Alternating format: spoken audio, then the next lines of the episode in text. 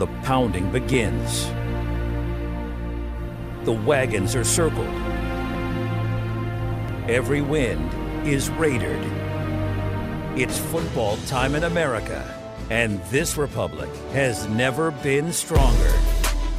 The Sportsocracy, Beer City's best sports talk, live from the Ingles studio. It is ESPN Asheville, and this is the Sportsocracy. Welcome into a wonderful Wednesday here in Western North Carolina. We're doing all alliteration on the program today. No. Jeremy loves it so much. It drives me absolutely crazy that everything either has to rhyme or start with the same letter. yes, yes. It, I, I, I look. I'm a creature of habit, and I like patterns. So that's why I like sports. Just know that this is a man that has to spend a week with me many miles away from here where no one can save him. That's right. We are ramping up to the NFL Combine coverage. We're we're officially official. We're we? officially official.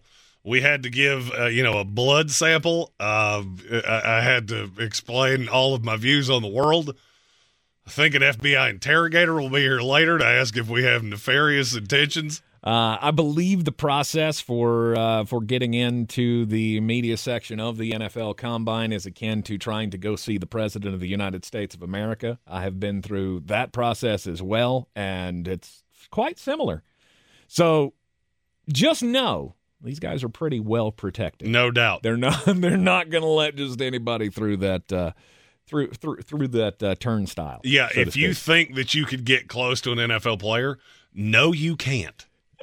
Not even nary a little bit. yeah. So it is time for us to start mocking the rankings because Jeremy is just a. I, he is the draft ranking nerd. He loves all of the scouting reports and all of that, and and he, you know, he's the guy who says who should go and who should stay, who should who should be taken high, who should be taken low.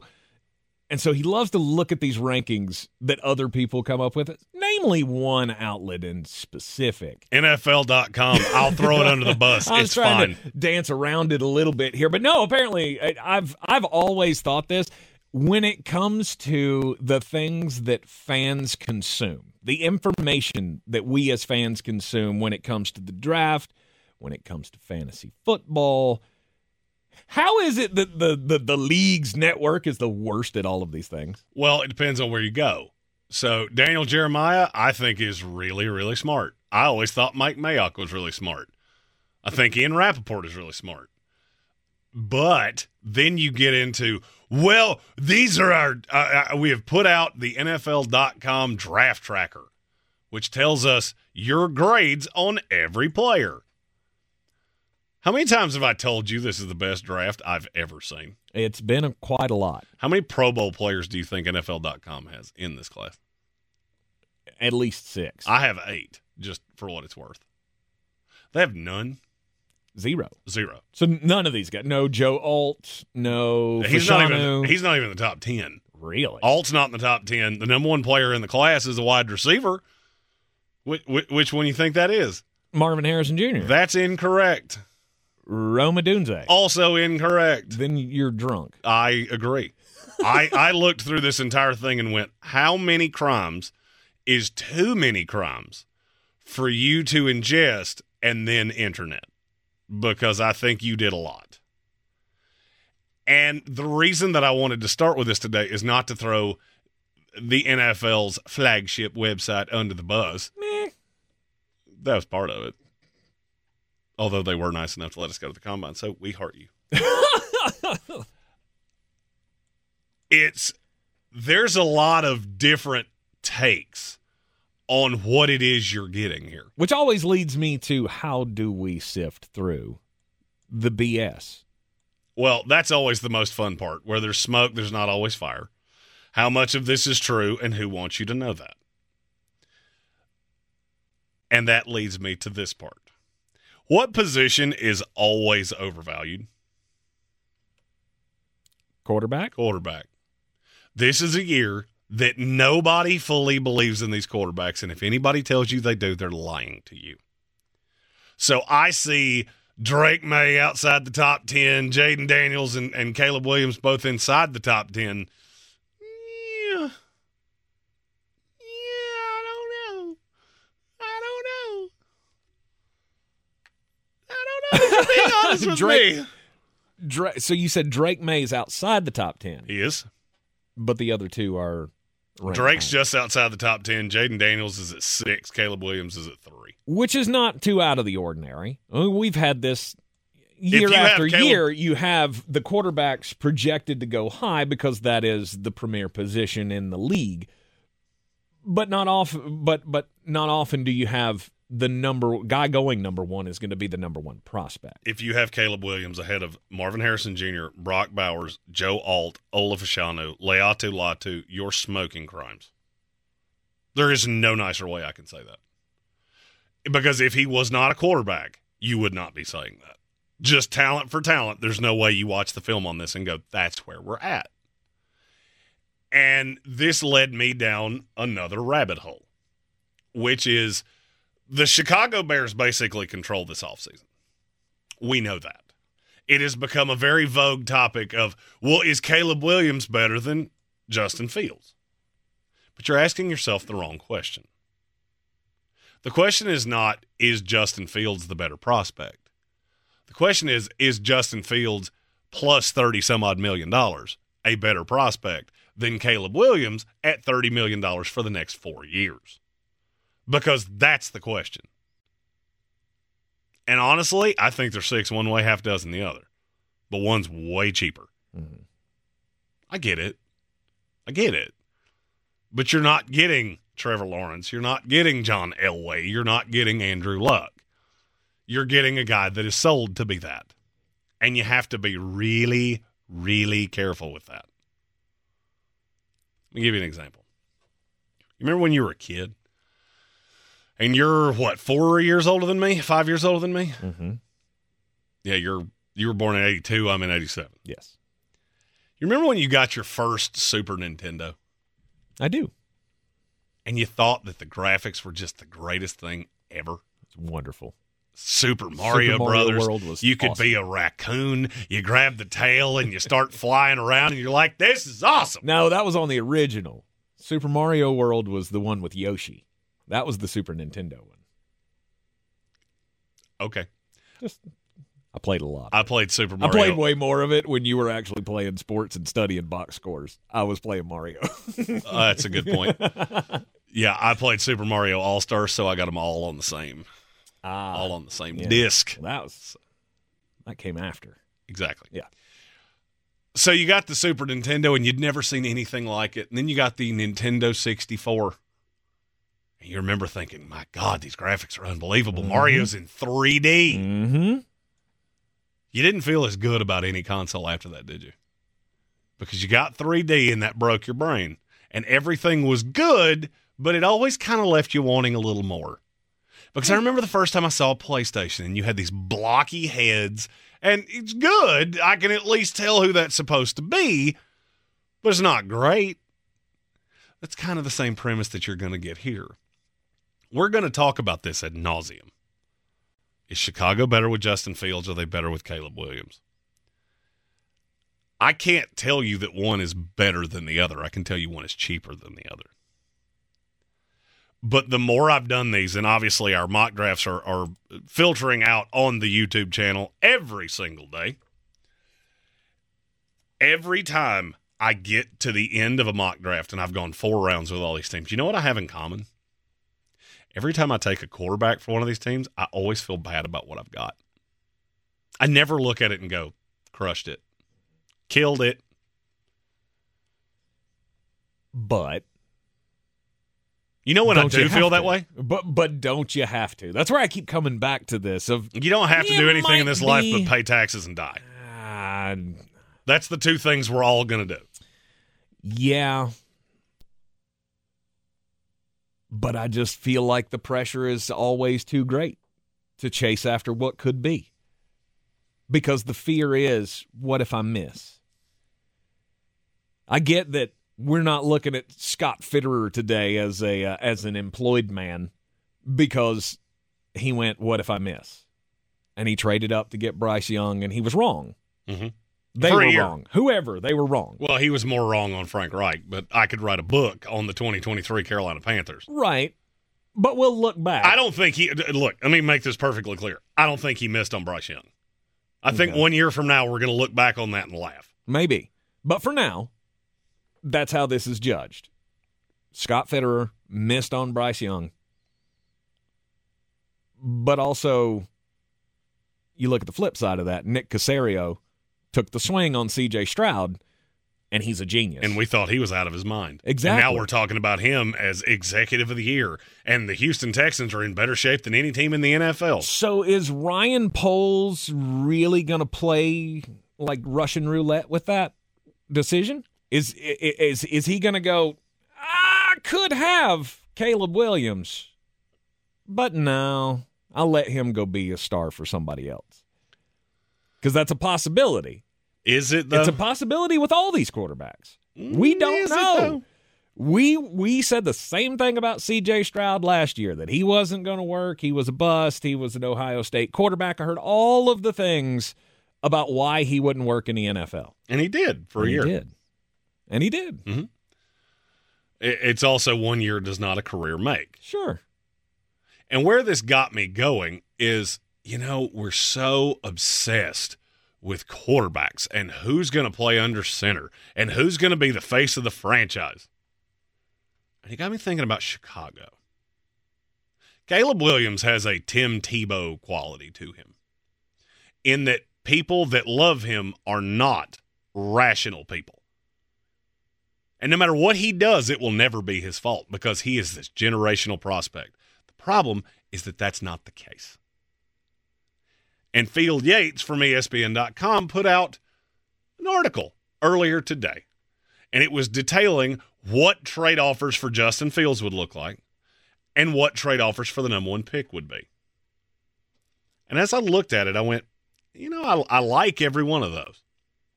Getting a second round pick for Justin Fields. In one case, you're getting a third rounder and a player. In another instance, you're getting a second rounder and, and another pick later down the line. I don't really have a problem with any of that. It's all fine because the one thing I don't want to do is pay Justin Fields. But then I started looking at what you could get for the number one pick. I can set my franchise up for the better part of the next half decade on a lottery ticket. Because Tank, you can vouch for this better than anybody, and we've got a lot of people that have been watching our draft stuff since the first year we started doing it. How often do I miss on quarterbacks? Yeah, it's rare. Don't happen very often. Mm-hmm. When I'm really dogmatic on a quarterback, do you remember who those quarterbacks have been? Lamar Jackson, Baker Mayfield. Baker Mayfield, Now, I was really dogmatic on Sam Darnold, C.J.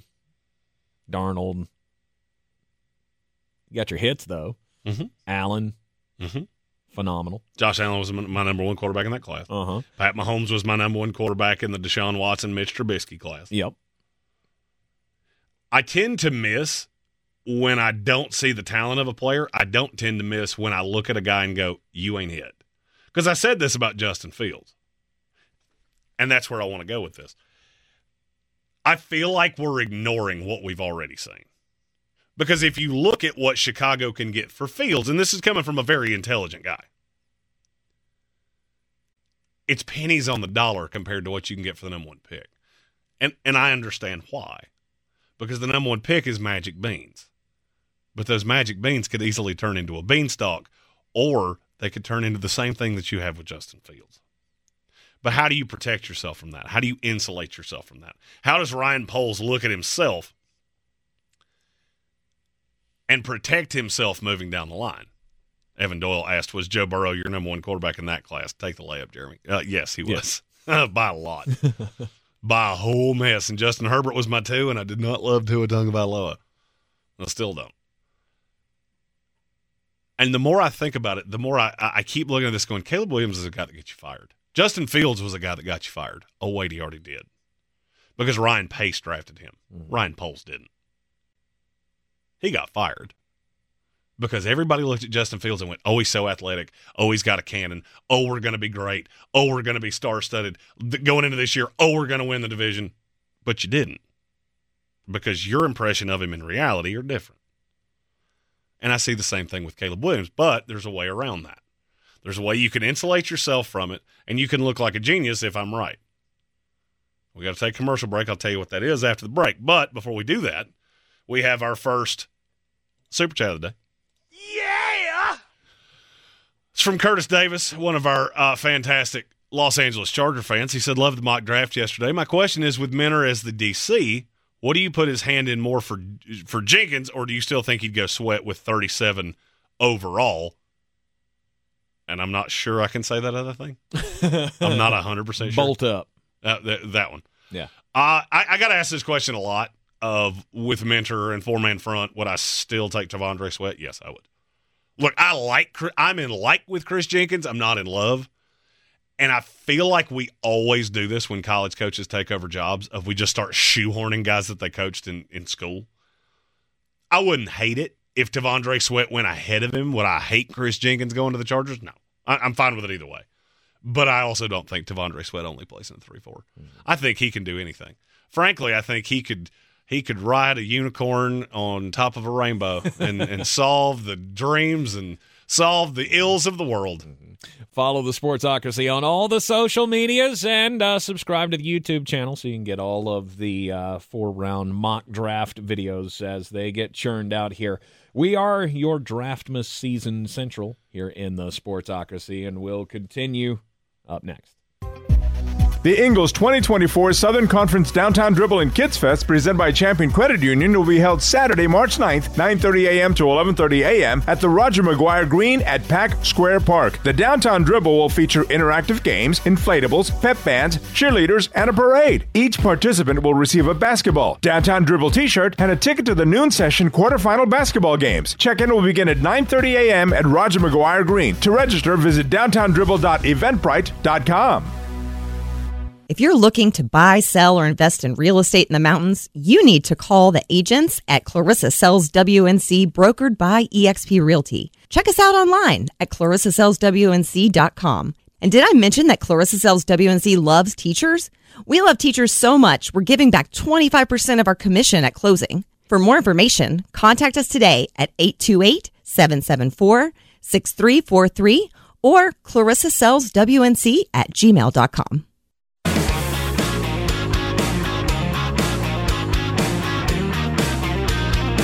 The Sportsocracy. You're just dumber than a bag of hammers. It is ESPN Asheville 92.9 FM, 880 AM, 1400. Welcome back into the Sportsocracy. The Chicago Bears with a big decision. Can can we get a haul again? Can we fleece someone else in this draft like we did last year with the Carolina Panthers? No doubt. Can we because how do you do that? How? You find somebody that's desperate. You know who's desperate? The Atlanta Falcons, That's one. the Vegas Raiders. I don't think they're desperate. Okay. I mean, they really want Jayden Daniels from everything I've heard, hmm but I don't think they're desperate. Who else? The Washington Commanders are desperate. Should they be? Real? No. They're that desperate to trade up to one? You got a new ownership group. You got the local kid that everybody in the Metroplex thinks is just Superman. That he's going to ride into to formerly RFK Stadium and save the franchise, which leads to you doing something dumb. Mm-hmm. You know what would be dumb? It's weird. That was Field Yates' first trade package for the number one pick. They give up two, they give up 40, they give up next year's first round pick. For me to go down one spot, I've, I've actually already seen this happen. I did this. If I'm the Bears, I did this. I traded up one spot. Yes. And Didn't answer hot Mitch for me. Trubisky. Didn't answer hot for me. Mm-mm. I'll do it in a heartbeat. You call me with that, I'll do it in a heartbeat. Why would Washington offer that though? Because the do I think that now I need to preface this do I think they should do that? Oh good lord no. No. Do I think they would? I look at Josh Harris and Magic Johnson and the Flash and the Glitz and this is what I do and this kid's from Washington. I could see it. I could see him doing it. No doubt I could see him doing it. No, thank you. You know who else I could see doing it? I'll take my chances. I could see New England doing it. Because since Tom left, we haven't had a face of the franchise. And I could see them giving up three, 34, and next year's first round pick. I'll do it in a heartbeat. Because either way, no matter what I do right there, I either end up with Drake Maye or Jayden Daniels. And I've already told you, I don't think there's that much of a difference between the 3 Mm-hmm. Jayden Daniels is my number one, and him and Drake Maye are real, real close. I'm ending up with one of you.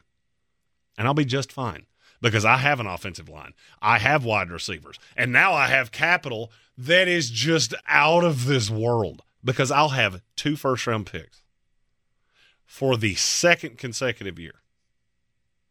You have one and nine this year. Mm-hmm. Even if you trade down there, you still have three and nine.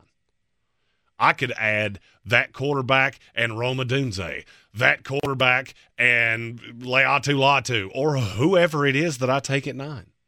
Oh, and then I still have that extra second round pick to add a little bit to the defense, add a little bit to the offensive line, maybe bring in somebody in the secondary, safety wise. It's not a great safety class, so probably not the way I would go. Mm-hmm. But I just keep throwing darts at a board. And I'm going to look like an idiot if I trade Caleb Williams and he becomes a star, or I'm going to look like a genius. Because do you remember what San Francisco got in that deal? Everybody always talks about the Bears traded up one pick and San Francisco made out like a bandit. Do you remember who they got there? Solomon Thomas. Solomon Thomas, who's a backup defensive tackle for the New York Jets. mm-hmm. San Francisco didn't get squat, but you don't remember that because Mitch Trubisky was a bum. And then San Francisco hit a lot of players. None of them had a damn thing to do with that deal. But everybody remembers San Francisco as being geniuses because they didn't get duped on Mitch Trubisky. Meanwhile, they didn't need to get duped on Mitch Trubisky. No, they got duped on Solomon Thomas. Correct.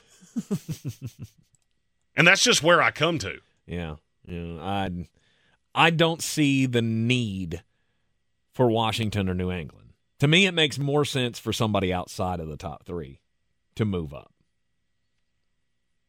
Atlanta makes all the sense in the world. Oh, now that's, that's that's a group that should be giving up future capital And now to get that that's a team that's super desperate. What do you think that deal looks like?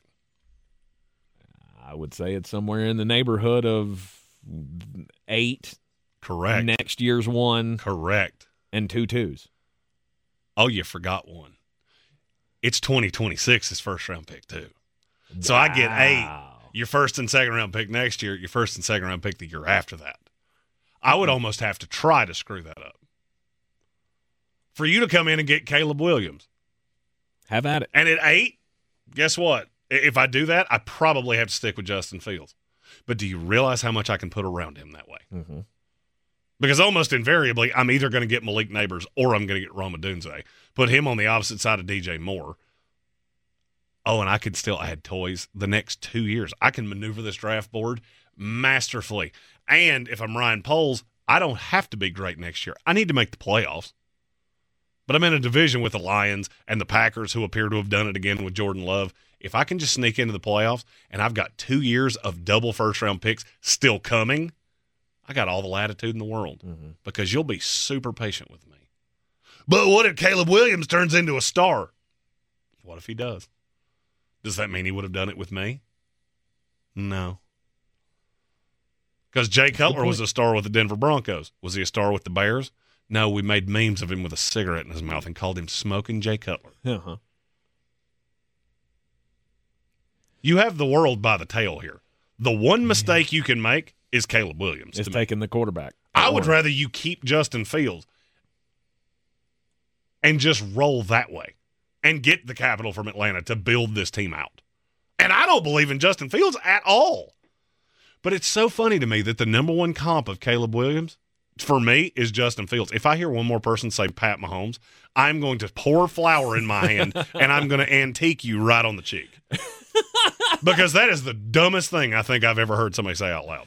Antique you. You know what antique it is. No. It's where you wait for somebody to fall asleep. You got a handful of flour and just boop right in a, and then flour goes everywhere and they look like an Ah. antique doll. I never heard that before. Interesting. Of course you haven't. It's those weird drunken frat games that I never I never played. Yeah. You don't strike me as the guy that would do those things. Uh no.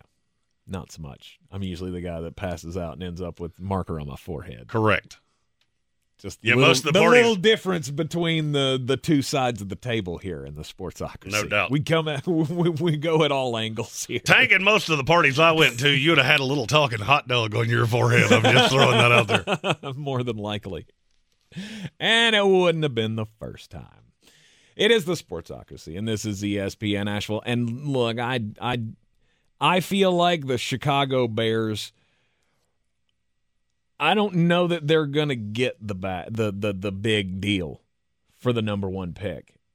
I don't know that anybody's jumping at that chance. No doubt. No doubt they are. No doubt they are. Hmm. Because look at it from the owner's perspective. Caleb Williams has been the ordained number one pick for three solid years.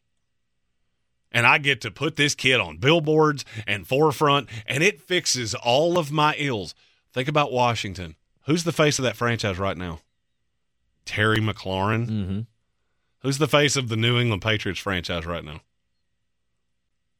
Matthew Judon, DeVante Parker. Rhamondre Stevenson. I keep coming back. to He's the only Elliott. talent. He's the only talent on that offense. Desperate teams do desperate things. Maybe so. I just I I feel like everybody would be okay to sit where they're at, maybe get a quarterback, and if New England doesn't like their chances, then they go with a wide receiver and move on. I think New England's the most interesting one to me because, like I said when we started this, every time I do a mock draft, I always walk away from it going, man, when I take a quarterback, I hate what I end up with every single time. And it doesn't matter who the quarterback is. Mm-hmm. Chicago, I take Caleb Williams at one. I had him taking Rome Odunze, but the further down this rabbit hole we get, I mean, we're going to see a Dunze run next week. If he runs sub four five, guess what? You're not getting him at nine. No shot. So then, what do you do? Wh- wh- What am I going to put around Caleb Williams? Mm-hmm. I don't need an offensive lineman. I'm pretty. It's not that I'm set there. It's just not something I'm doing at nine. So I get Dallas Turner. Awesome. Doesn't really do much for me. But as soon as I move down and I open up this whole bevy of options, I can get that receiver. I can give that to Justin Fields, and I don't have to pay him. And something you said is what made me think about this. Franchise tag is a beautiful thing Yes. because I don't think anybody's ever franchised a quarterback and gone, man, I wish I hadn't done that. You know when they do feel like, oops, oopsie poopsie, when you give them that four year deal at forty plus million dollars a year. Mhm. I got four years of team control with Justin Fields left because he's still on a cheap deal this year. I can kick in the team option next year, and then I could franchise him twice if I needed to. But what I could also do is take all this draft capital and then go get the quarterback that I actually want, not the one that I'm sitting here going, you know, we could do this, but this feels awful similar to what we're trading away. And Justin Fields could go to Pittsburgh and be a superstar, and I look like an idiot. Or I could take Caleb Williams. Justin Fields is serviceable, and Caleb Williams cries week one, and I look like an idiot. You see where I'm headed with this? No doubt. I feel like the quarterback is the trap. I said this months ago as just an offhand comment. And the further down this rabbit hole we've gone, the more I feel that way. Mm-hmm. If you take a quarterback here because you absolutely have to, and you're ignoring the fact, unlike NFL.com, that none of these guys really belong in the top 10. None of them. They all have warts. They all have huge red flags that would scare me to death. You know who doesn't? Marvin Harrison. You know who else doesn't?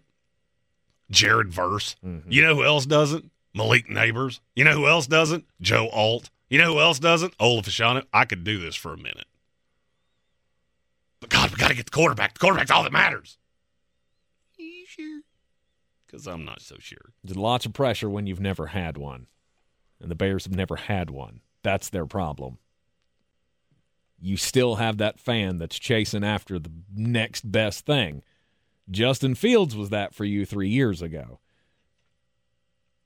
Are you ready to bail on that? Or are you going to keep him around for a little while and continue to build around him? I'm glad I'm not paid to make that call. Uh, who is Abby Lee Miller? I'm not sure. I don't know who that is either, and I'm not sure I care because this is really funny.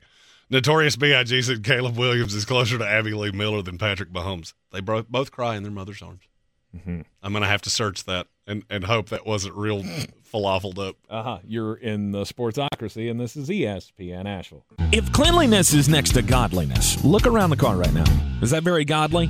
Look, life comes at you fast, but so does WBNC Auto Detailing. They have the tools to make your interior look like it's coming off the showroom floor. You don't believe me? Check them out on Instagram. All that filth and years of stains disappear. WBNC Auto Detailing does full interior and exterior details with paint correction, and they do wax and ceramic coatings. Call WBNC Auto Detailing at 455 3700. Premium care with a Southern hospitality touch. We're back counting down to kickoff. Let's look at today's three keys to premium pre-gaming with Beast Unleashed, presented by Monster Brewing. Number one, beat the heat. Unleash the beast with bold, familiar flavors, zero caffeine, and zero sugar. Number two, running the option. There's four to choose from White Haze, Peach Perfect, Scary Berries, and my personal favorite, Mean Green. And number three, at 6% ABV, Max Protect. Always drink responsibly, and you must be 21 or over. Beast Unleashed, available at your local retailer.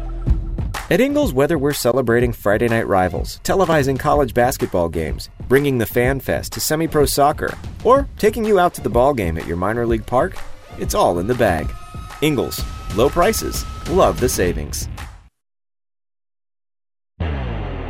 You must be outside your mind. The Sportsocracy. Just a bit outside. He tried the corner and missed. It is ESPN Asheville. This is the Sportsocracy. I am I'm completely consumed by by the solar eclipse that's coming on April the 8th. We have new news. Oh, what, what did the sun sprout a new sun? We have new news. It's actually going to cause problems in the city of Cleveland for the home opener for the Cleveland Guardians. They're scheduled to take the field at four o'clock. Problem is, it's going to be not night time at four o'clock on the on April the eighth because they are in the path of totality. So now they have decided that we're going to have to move opening day by an hour because of the solar eclipse that will black out the sun, and main, mainly uh, it's because Cleveland is so damn cheap they don't want to have to turn on the lights twice. I mean, it is expensive. what What is that totality thing you keep saying? It's the path of totality. You sound the- every time you use that phrase, you sound like Al Gore. Really? Like you're telling me some made up crap that I've never heard of. The path of totality. Lockbox. You've never heard that before? No, I have not. Mm-hmm. Sounds like something Lex Luthor would tell Superman. You're in the path of totality. Now, there's a path across the United States where it's going to get completely dark in the middle of the day because the moon will block out the sun yeah, and it gets dark from all horizons. That that's the coolest part to me. As far as the eye can see, you can barely see some silver lining on the edge, but it's the middle of the day and the sun blacks out. That's that's a pretty cool thing. Back My satisfied Browns fan did not love your dig at Cleveland. Oh, I'm sorry. Said, "Watch your mouth, Master Uguay." I mean, I don't know what prove that me means. wrong. Uh, Cleveland sports franchises don't seem like they uh, penny pinch to you. I mean, uh, unless they're the Cleveland Browns swinging for the fences for a quarterback that, well, it's got a checkered past, just a tad. Am I digging too deep here for you, or Hey. I'm sorry. Hey, it's you this time. So, Patrick Holt said, "Mr. Burns already did this. He blocked out the sun. that he did. Simpsons did it." He could do anything. My story is about Antonio Pierce and how his Raiders will be channeling the bad boy Pistons when they play Pat Mahomes, as long as he is the Vegas Raiders head coach. He went on Maxx Crosby's The Rush podcast. A, can we stop with everybody having a podcast? And yes, I do understand that there's a pot kettle there. I get it. 100%. There are some people that just maybe you shouldn't. I mean, Maxx Crosby, it's fine. You're, I'm sure you're fine. I was going to say, have you listened to the to the Rush podcast? It might be good. Uh, well, the, Micah's kind of funny on his podcast. yeah, the day we had the Dwyane Wade podcast, that's when I went. Maybe we shouldn't give everyone one. maybe we should say no every once in a while. Look, all voices need to be heard. Anyway, uh, Pierce was asked about their 20 to 14 Christmas Day upset in Kansas City. And basically, what he told Maxx Crosby is that in the week before the game, they were supposed to hate the color red. He showed them videos of famous boxing and MMA fights and showed them how the Detroit Pistons approached playing Michael Jordan in the late 80s. Do you remember the Jordan rules? Were you into basketball enough to really remember that? I don't remember. Basically, the bad boy Pistons looked at Michael Jordan and went, We are going to falafel you up anytime you come near this basket. Mm-hmm. We're going to throw elbows. I think they threw some punches. Michael Jordan came out of every game with the Pistons and looked like he had been in a bar fight. Oh yeah, Bill Laimbeer. He was a useful piece. So, that's is that it? Well, Is that the sum of the story? how long is it going to take before somebody draws the Gregg Williams comparison? Oh, we got bounties out on Pat Mahomes because I mm-hmm. know it's coming. Yeah. I read this and I went, God have mercy on your soul if you actually hurt him. If you come in next year, hit him late, and he gets hurt, they will literally eviscerate at every one of you. Yeah. They'll throw the book at you. Am I the only one that feels like some of these guys should look at podcasts and just go, I think I'm good? I don't think I'm Yes. going to. I don't think I'm going to say something that could be used against me at a later date. I think it's one of the best things that could happen to the league. I mean, if you're What, looking at a bad boy? no, no, I mean if you're uh, having all these podcasts, because now I have all of this new information coming from all different sources that I never had before. I've got Maxx Crosby out here talking about what goes on in the locker room. I've got you know uh, Micah Parsons giving his real thoughts on what's in and what. I think it's a good thing for the league because what if something does happen? Then I can go back on that and go, you said on your podcast. From an administrative standpoint, from a CYA standpoint, it could be a good thing for the league. I mean, anytime It's not we, bad for me. It's bad for the players, not bad for me. anytime we talk about podcasts this long, I feel the urge to make that Keith Morrison reference again. On his podcast, was she a little old woman or was she guilty of murder? Love that. guy. I want him to narrate my life. Mm-hmm. Mm-hmm. Would you like a Big Mac or a double cheeseburger? So that's your new pick. It's no longer James Spader. James Spader is good, but I just I, I love that Keith Morrison. Everything's a question. You like a domestic light or two fireballs? You're in the Sportsocracy, and this is ESPN Asheville, 92.9 FM, 880 AM, and 1400. We'll take a break. When we come back from the break, it'll be time to fix the New York Giants. The New York Football Giants. Whoa, I feel like this is a tough task. I, I, it may be an impossible task. Could be. Could be. It's going to be a big year, big decision year for Brian Daboll and company. And we'll talk about it up next here on ESPN Asheville, 92.9 FM, 880 AM, and 1400.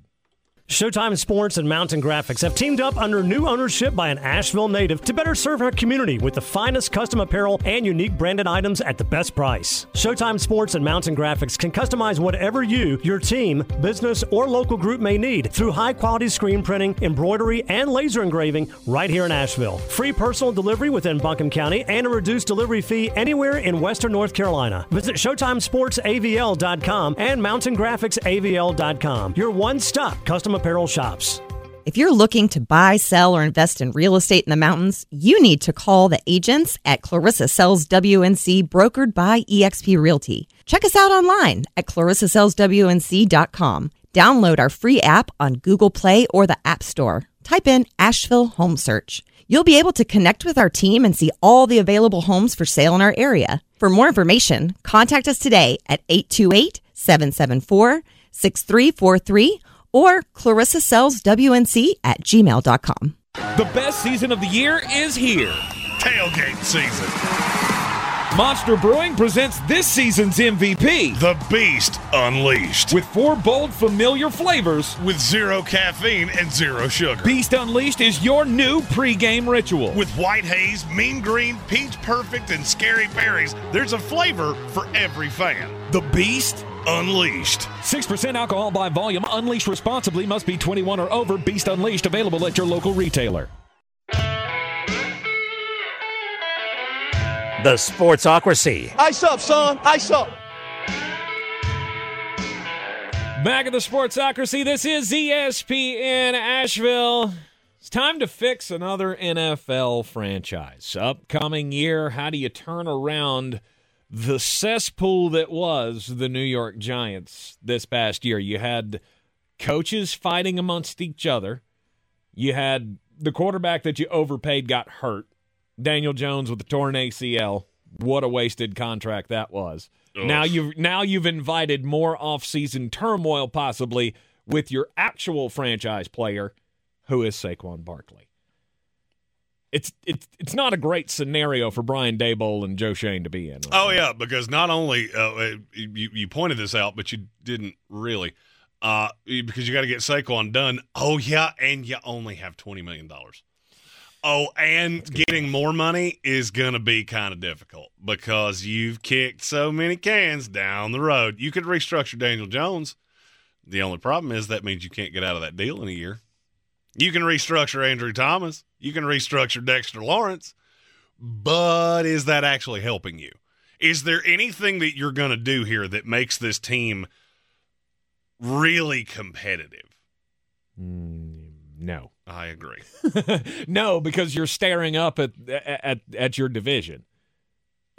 Well, I mean, you're staring up at the Eagles, you're staring up at the Cowboys. You and the Commanders are in. I was going to say You're in the poop tier. you're you're you're close to staring up at the Commanders. Well, well, because they have a lot of draft capital, they have a lot of money. Exactly. Something that you don't have. Now, They what- have- now the Giants have a good amount of draft capital. They got two second round picks. Mm-hmm. Second one from that Leonard Williams deal. I mean, am I the only one looking at this going, I'm just taking the best player available. I'm trying to get the the talent level up here, and I'm going to address that quarterback in a year. Now, if one of the quarterbacks fell to six, okay, now we would have now we would have a discussion to have. But even if that happened, would you take them? Is that too high for JJ McCarthy? Yes. It is for me. Look, I don't love the fact he's being talked about in the top 15. So you take him at six over Rome Odunze, we gonna talk. you are opening yourself up for dumb, dumb talk. Am I a trade down candidate? Can I trade back and possibly get more capital Well, the problem and with still trading, draft that quarterback? The problem with trading back is that that's what everybody wants to do. mm-hmm. I mean, name me the team in the top 10. We talked about Justin Fields in Chicago in the first hour. They traded twice. And I don't think that's out of the realm of possibility. But they control everything.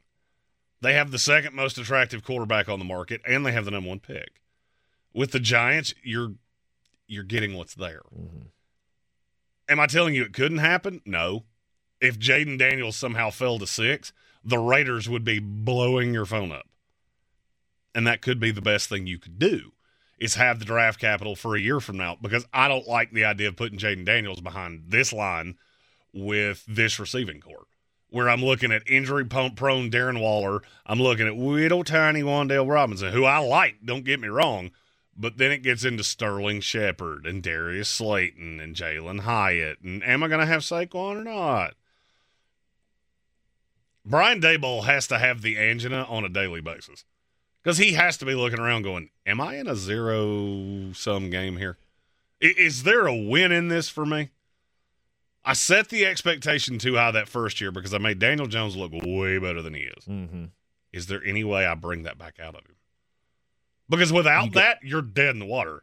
You you you hope you can. You you hope that this is a Geno Smith type situation where you can get it. one good year out of him until you can get out of the deal. Because I don't think there's a path to Daniel Jones being great enough for them to kick in further time on this. Is is I say they get Rome Odunze at six, Which I think prov- is the most likely. that provides some kind of pop for this offense. Daniel Jones is able to be, hmm, I'm not going to say Geno Smith of last year or Baker Mayfield of this past year, but if he's close, does that earn him anything? Does Well- that earn him another year? Well, I mean, here's the problem. He's been an average to below average NFL quarterback four of his five years. He had the one good year, but even in that good year, and I feel like we don't, I feel like this revisionist history. How many yards did he throw for in 22? Best year he's ever had. 32. That's exactly right. Okay. 3205. 15 touchdowns, five interceptions. Is that guy winning you anything? R- really? That's your high water mark. It's just not that good. It's not mm-hmm. $47 million. That's for damn sure. And so you've got this albatross hanging around your neck, and I just feel like it really limits what you can do. Even if you do good things, let's say he has another year like that. What does that yield? Best case scenario team that has practically no money, not really going to be a big free agency player no matter what they do. You add a slew of rookies, you've got a new defensive coordinator, and the same old offense. What's the best that could be? 7 and 10. I would have said nine and eight, and you sneak in the playoffs because I think the NFC's that bad. Okay. But even then, do, is that enough to save Brian Daboll? All right, so he gets another year. Are you going to feel great a year from now? Hmm. The New York Giants, to me, are in the uh. worst position you can possibly be in because you're you, you have become the blind man that's been put in the round room and told to pee in the corner. But there's not a corner. Yeah, we know. Yeah. That was the point. Your best case scenario is sneak into the playoffs and get one more year. If you're Brian Daboll, Mm-hmm. one more disaster, and we're making changes because this is New York. Mhm. Daniel Jones, for better or worse, it's not or worse. It's worse. There is no better. The worst is you have tied yourself to him. Mhm. We warned you not to, but you did it anyway. So, peace out. All right, I'm gonna What get, else can you salvage? I, I'm going to give you a couple players. You tell me, and, and you would save enough to justify it. You tell me if this is a guy that can be a benchmark piece on a playoff team, Mhm. not even a championship team, a playoff team. Uh, Darren Waller at $14 million. no, You can save 11 6 by cutting him. do it now. Done. I, I agree with you. Darius Slayton at $8 million. Save 6.2 by cutting him outright. Do it. That one's a little closer, but I tend to agree with you. Uh, Mark Glowinski, Uh, think, older guard. I think I'm doing that. I I'm doing it too because I'm planning on taking that tackle at some point, and I'm going to slide Evan Neal into guard. Mm-hmm. Then at least I can look at this and go, I've got an edge rusher in Thibodeaux. I've got the line that's getting better because I've got Schmitz and Neal and whoever the rookie is and Andrew Thomas. And now I'm at least building a team that whoever the next quarterback is, I'm putting you in a position that you can succeed. I'm not saying that you will. There are no sure things in this league. A year from now, they could be picking in the top 10, and we could be talking about Quinn Ewers and I, I'm trying to think, um, Shedeur Sanders, and none of those guys may be. This may be the better of the two quarterback classes, and I don't think this one's all that great in the first place. There's no guarantee, but how do you put yourself in the best position to succeed? And that's what I'm doing. If I'm the Giants, if I'm Daboll, if I'm um, Schoen, I may need some assurances from the ownership, but this is also a team that hasn't been quick on the trigger. They're So- the opposite of David Tepper. So what? Did we just save them twenty million dollars at least? In those moves? Actually, a little more than about 23. There you go. It's So- almost a 24. So that puts you up to forty-five million dollars to use in free agency. Math is hard. It, you're in that 43 range. Yeah. It's roundabout, Yeah, give or take. 43, 55, 79. What's a million It's- dollars to billion-dollar teams? Come on. Oh, it's a mess. You got there's there's two whole messes, one whole mess, half a mess, no Hey, mess. I threw the dart. It hit the board. I feel I feel okay about that. on a six. Uh, I just don't see there's look, you can make moves here, but you're just treading water if you're the New York Giants. There's nothing that I think this team can do to capture lightning in a bottle and end up threatening for the division or making a giant run in the playoffs. What you're doing is you're trying to make the best of a bad situation. What is the best thing that could happen to the Giants this year? And I'm looking specifically to the draft. the best thing that could happen for them, they draft Rome Odunze at, in the first round at six. They have a second round pick. They Have two. They have two second round picks. They pick at six. Yes, and So- then 16. So, So 40, I think it's 48 and 30, 38 and 48 or something like that. Mhm. so maybe one of the quarterbacks falls. and I get a chance to either trade up back into the first round Penix, get Nix. exactly Nick. I- I'm looking at McCarthy, which I doubt he's going to get out of the top He 15. won't. But but if you were Bo Nix would be an upgrade. Michael Penix would be an upgrade. And I feel Penix, like they I both agree could. with you, but Nix, I really don't. Yeah, I don't know. For me, the and ideal, Nix may be more of the same. I that's where I'm at. You're getting you're getting Daniel Jones uh, Light. 2.0 that's that's just a little bit faster than that last internet that you had. Yeah, I was about to say he's not faster than Daniel Jones. No, no, no. I'm saying, uh, I'm saying, I'm making the comparison here to this is like 1990s net 0.15. The So new you- disc just came in, and we went, yeah, it's a little better. So you went 28k to 56k. Yes. Uh, to me, best case scenario, you take Joe Alt at six, you put him on the left slide, side, you put Andrew Thomas on the right side, back to his natural position, slide Evan Neal into guard, you get a, a receiver there in the second round, you add.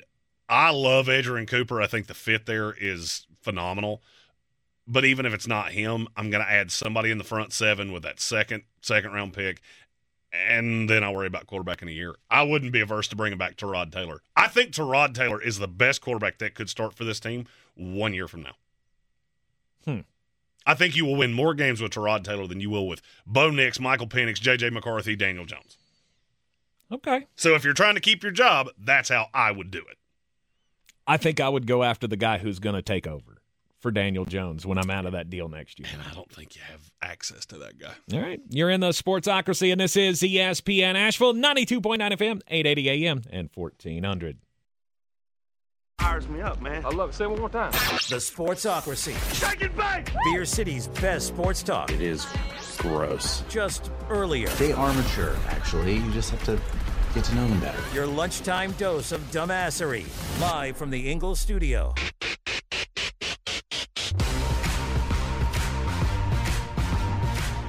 And welcome back into the Sportsocracy here on ESPN Asheville, 92.9 FM, 880 AM, 1400, and the Sportsocracy. Seen everywhere on YouTube. Just go to thesportsocracy.com, click the live video link, subscribe to the channel so you can join us in the chat. It is uh, franchise tag time in the NFL. The window, the, it opened yesterday. It runs through March the 5th and this is when the teams get to pick who they're gonna who, who they're gonna keep for the average of the top five salary at their position. That's how this goes. There are different tags. Do are we in danger of anybody having like the transition tag and all There of that used? Th- There are a few. Do we need to explain it? Is my question. Um, I mean, if you want to. I, I, I mean, I'm gonna okay. Would you like to explain it? Because I don't care enough to understand it. Okay, so you have the non-exclusive franchise tag, uh huh. which is basically what any player here is going to get. The exclusive franchise tag is what we got with Lamar Jackson. So that's a lot more compensation. The exclusive basically means you're coming back. Mm-hmm. Non exclusive means that a team could negotiate with you. It's just going to cost a lot. So then you get into the transition tag, which you get into original draft compensation, right of first refusal. There are a few guys that I could see getting the transition tag. We haven't gotten a lot of those in the last few years. Mm-hmm. That's almost become a thing of the past. So I'm not going to say it can't happen. I just there are a few, and we'll talk about them as we go. Yes. There's one specifically that I'm thinking of that plays for one of our two teams. That would make a lot of sense on the transition tag. Okay. All right. Uh, and and like like you said, we'll uh, we'll let you know when we get there. There are obvious choices for getting the franchise tag. Mhm. There are some teams that have tough calls to make. So let's start The with the t- no doubters. The no doubters. The no doubters. The no doubters. Uh, So you give me the list of no doubters you have. I will tell you if I hear one that doesn't strike my fancy. I'll let you know. Okay. The Carolina Panthers with Brian Burns.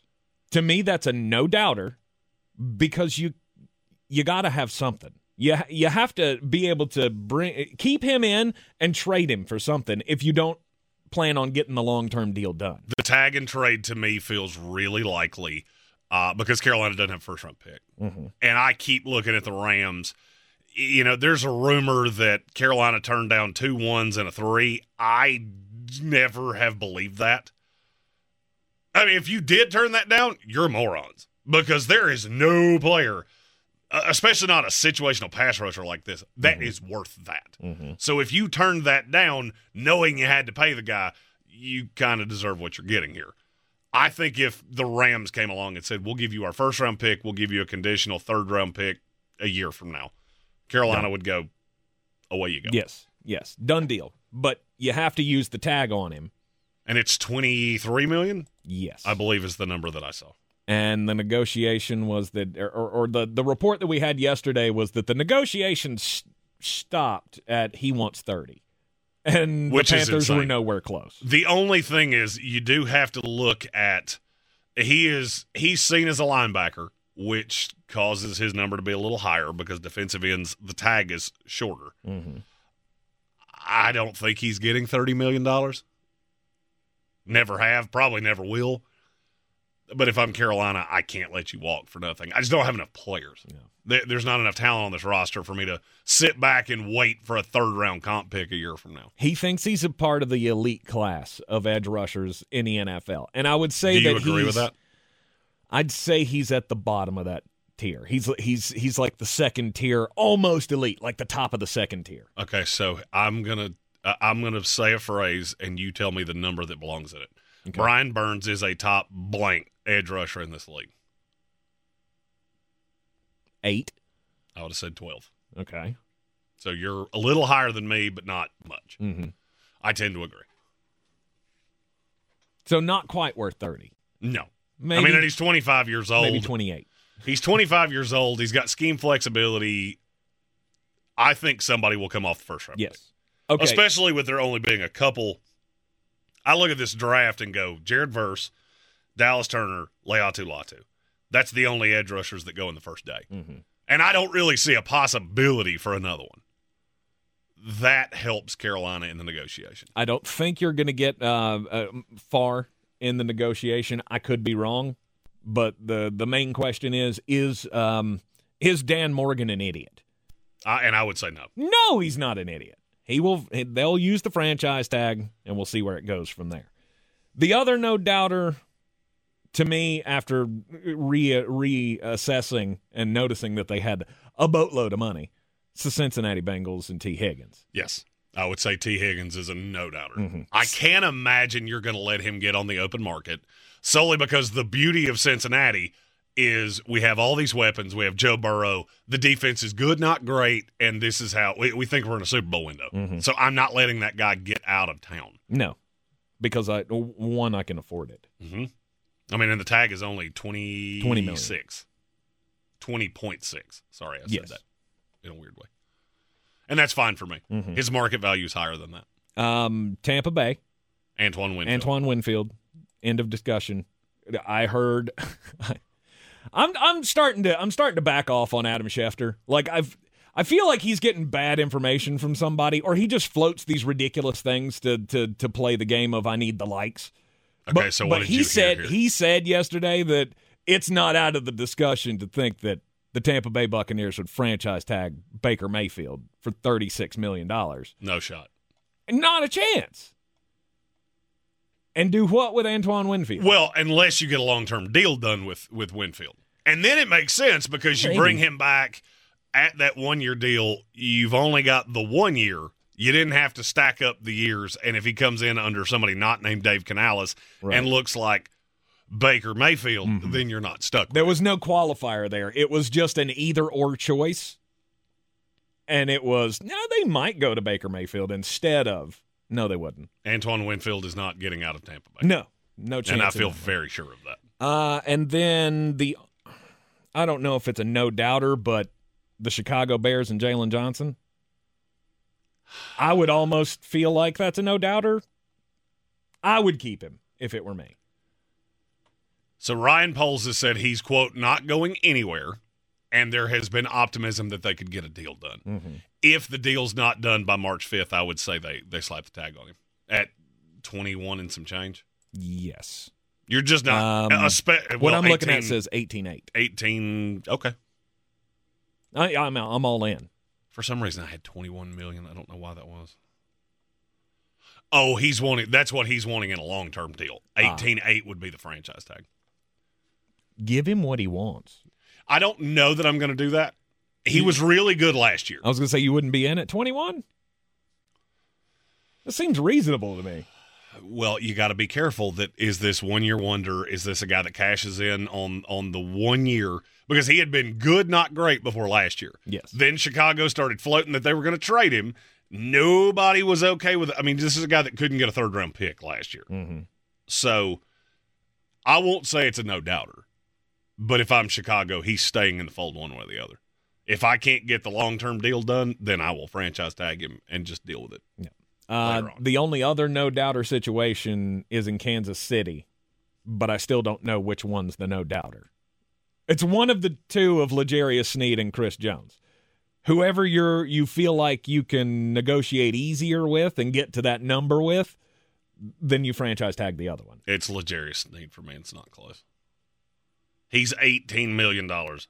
Chris Jones would be thirty-two. Mm-hmm. I look. I don't want to let Chris Jones out the buil- uh, out of the building.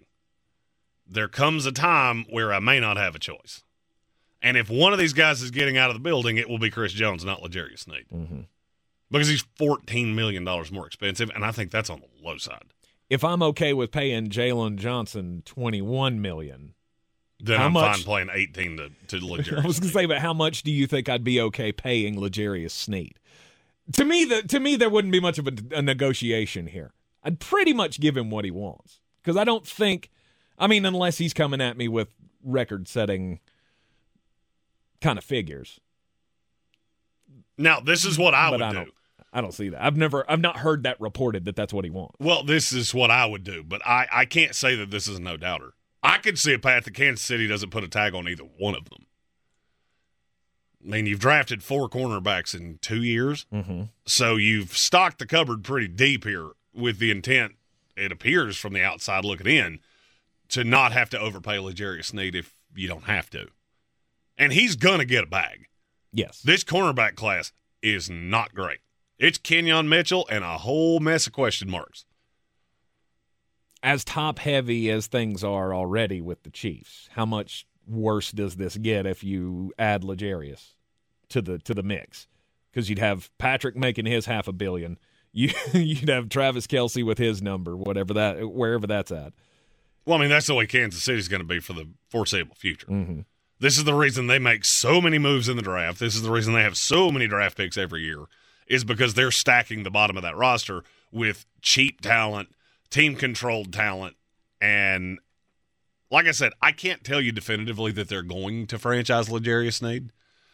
I can tell you almost definitively they're not going to do it to Chris Jones.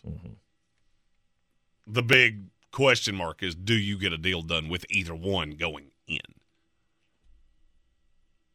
Last one, Jacksonville. Josh Allen. Josh no Allen, doubt. no doubter. No doubt. If you don't do it, there will be a feeding frenzy on him. Mm-hmm. For the same thing that I said earlier about Brian Burns. There just aren't great pass rushers that are going to hit the market like this. Where they're at uh, twenty three million is the number for It's edge fine. rushers.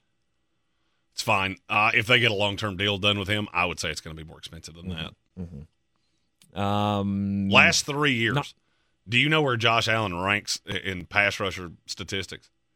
what like win rate? So, in terms of pressures, he's sixth That makes sense. in the league over the last three years. He's tied for 10th in sacks. Oh, and by the way, he's still real, real, real young. yeah. Oh, well, he's the thing. 26 years old right now. I struggle the most on the defensive side of the ball, and I don't think I'm ready to get rid of my chief pass rusher. no. Uh, There's just not a great way to replace him. And so I, I look at that one as a as a no doubter. Is that your last no doubter? Yeah. Because there's one I feel like you're leaving out. Okay. And you leave it out every time we do this. Uh, is it Baltimore? No. I don't think that's a no doubter at all. And in the next segment, we'll talk about the, well, we could. How about Indianapolis? Nope. Nope. Which one? Miami. Christian Wilkins. Ah, yes. He ain't getting out of this building. Mm-hmm. Miami is hemorrhaged against the cap. They're 51 million over the cap right now. They also have a lot of movable deals. that would allow them to restructure contracts. You're probably not going to be able to do anything else. This is long where I thought Miami's build is. You've done this in a way that you really painted yourself in a corner mm-hmm. because you can't do much to make this roster better. But you also can't lose Christian Wilkins because what are you going to replace him with? Oh, you, we, well, we'll go take one at 21. Okay. Uh, do you want to tell me who that guy is? Because uh, I can't wait to hear it. Who I'm just be? with bated breath waiting have, to hear that. Give me be. a name, Mr. Flostradamus. That's the only one I can think of. And Byron Murphy. That's a that's a just a different prospect. Mm-hmm. He's not Christian Wilkins. And, I, and look, I understand Christian Wilkins was better this year than he's been uh, probably the other four years of his career combined. Mm-hmm. He was still pretty good in those years too. He just didn't register the stats. He's always been a headache, and to me, you can't you can't let guys like this walk out the door. Not if you think you're a Super Bowl contender. It's one thing if you think this roster is in flux, but if you do, then I don't really understand why you traded for Jalen Ramsey. I mean, there are very few times that I feel like a team should just ah tap out on a because that's why we call this the franchise tag because this is a franchise player mm-hmm. That you want to keep in your building. It's just hard for me to imagine any team not using it when it's within their grasp. Well, there's you know there's a reason for that, right? Because there's absolutely nothing you can do with this. Whatever the tag amount is, you will pay that. Yes. You will pay that in cash. Yes. It will be against your your cap ledger, and there is nothing you can do to make it more palatable. Mm-hmm. That's the reason that you don't use it every year. Look, the NFLPA wants franchise tags to go away. It's never going to. Ever. You can fight this fight until I'm old, gray, and feeble which at the rate I'm going might be two or three weeks from now. It's never going away. Mm-hmm. But no, they me- have de incentivized it when they put the escalator in it of that it goes to 120% the second year. Mm-hmm. That was a concession that makes it harder to use. Mm-hmm. Because now, whoever the like Christian Wilkins, he's a perfect example. Let's say Miami tags him. Who has the leverage in those negotiations now? It's him. It's completely him. He's yep. going to get $21 million from Miami. You're going to have to pay him every cent of that. And over the course of the year, you can't really even negotiate. You've got to get it done by June or July. I don't remember exactly when that deadline is. It's one or the other. So then you go into the offseason. It's not like I'm going to tag you again. I'm not going to tag you at 25 million next year. So it, it, there is there is more of a yin and yang here than people want to let on, but I can't imagine Miami not doing everything to keep him yeah. inside the building. I like this system. I like I, I, like the idea of teams being able to control the guys for a reasonable price mm-hmm. for another year. If they're this good that you're talking about giving them top 5 money, yeah, this is this is the best solution possible. Well, you're getting a bag, you're just not getting security. Mm-hmm. So there is, like I said, it's a yin and yang system you will be one of the highest paid players at your position in the league. But you do have to go out there and perform again. So I understand why the players don't like it. I also understand why the teams do like it. We'll take a quick break. When we come back, we will continue the discussion here about franchise tag or not, because there are some teams that do have big question marks, and they could set themselves back if they choose the wrong player or choose to give the franchise tag to the wrong player. You're in the Sportsocracy, and this is ESPN Asheville. At Ingles, whether we're celebrating Friday night rivals, televising college basketball games, bringing the Fan Fest to semi pro soccer, or taking you out to the ball game at your minor league park, it's all in the bag. Ingles, low prices, love the savings. If cleanliness is next to godliness, look around the car right now. Is that very godly? Look, life comes at you fast, but so does WBNC Auto Detailing. They have the tools to make your interior look like it's coming off the showroom floor. You don't believe me? Check them out on Instagram. All that filth and years of stains disappear. WBNC Auto Detailing does full interior and exterior details with paint correction, and they do wax and ceramic coatings. Call WBNC Auto Detailing at 455 3700. Premium care with a Southern hospitality touch. If you're looking to buy, sell, or invest in real estate in the mountains, you need to call the agents at Clarissa Sells WNC, brokered by eXp Realty. Check us out online at clarissasellswnc.com. Download our free app on Google Play or the App Store. type in Asheville Home Search. You'll be able to connect with our team and see all the available homes for sale in our area. For more information, contact us today at 828 774 6343 or Clarissa Sells WNC at gmail.com.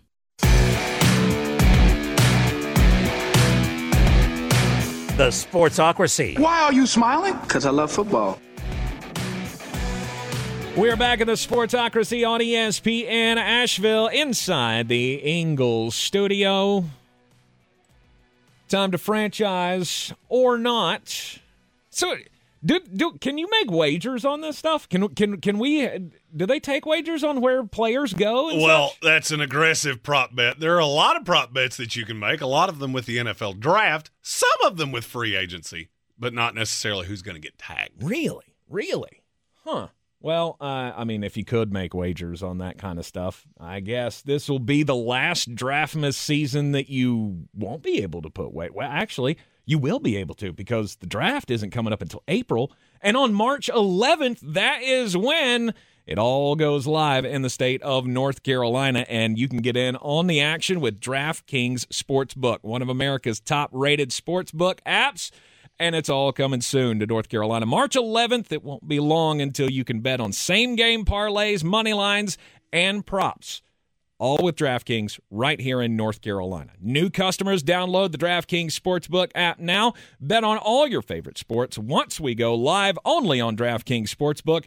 Coming to North Carolina again March 11th. Gambling problem? Call 877 718 5543 or go to morethanagame.nc gov. 21 plus, North Carolina only. Eligibility restrictions apply, subject to regulatory licensing requirements. See terms at DraftKings.com slash sportsbook slash NC.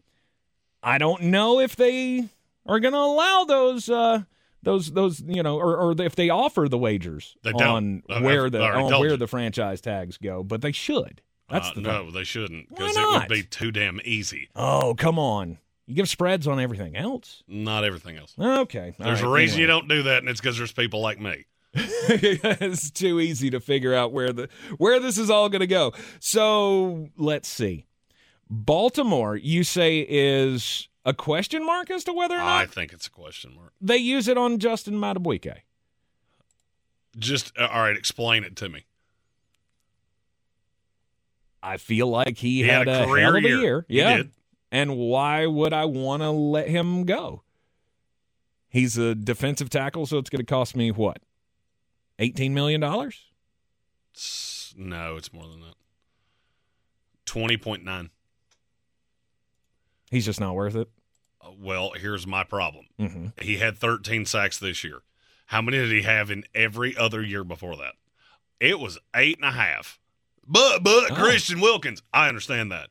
If you watch the tape on Christian Wilkins, he was that same level of impactful every year. Stats just weren't there. hmm This was a total outlier in that Mike Macdonald system.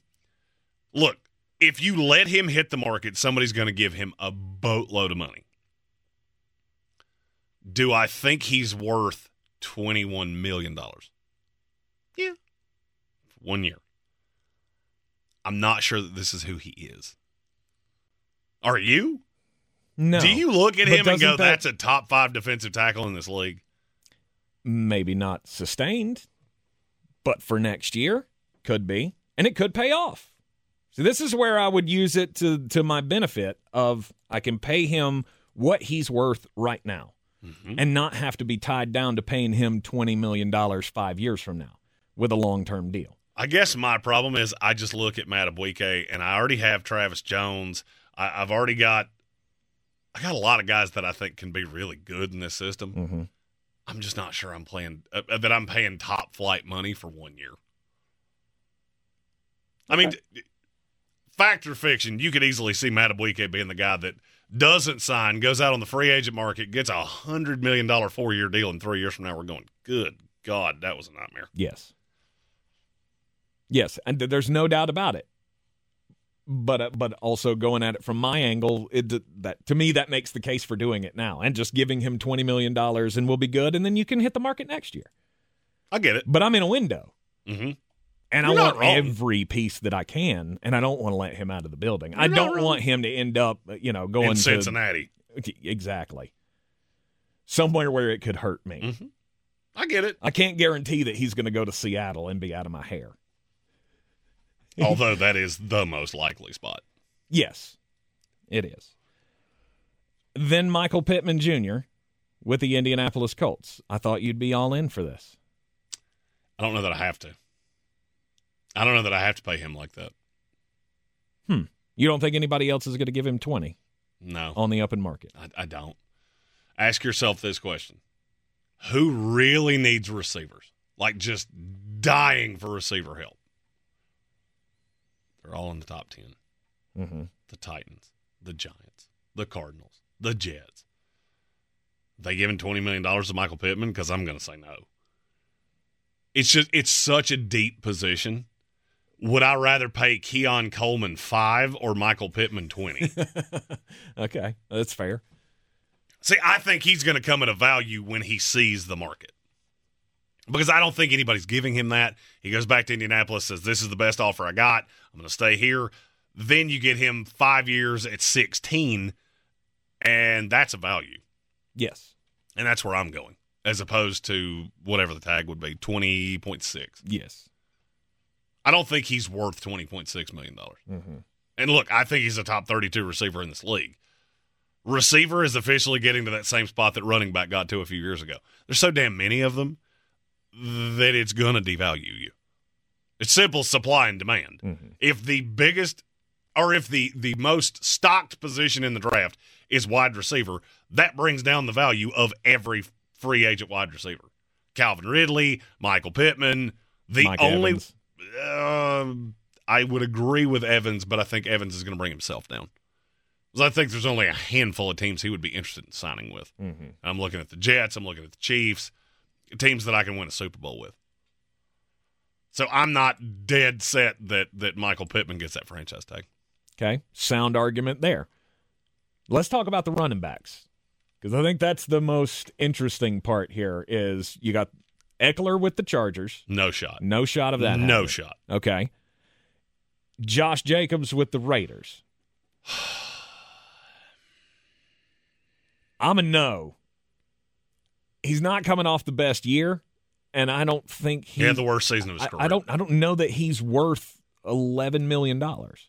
That's 12.4. Okay, He's second tag. He's at 120 percent. gotcha. The- I- to me, there's no shot they tag him. I think it's more likely that he does a ten a year, three year deal. So three for thirty with maybe six total in incentive, Mm-hmm. Maybe fourteen guaranteed.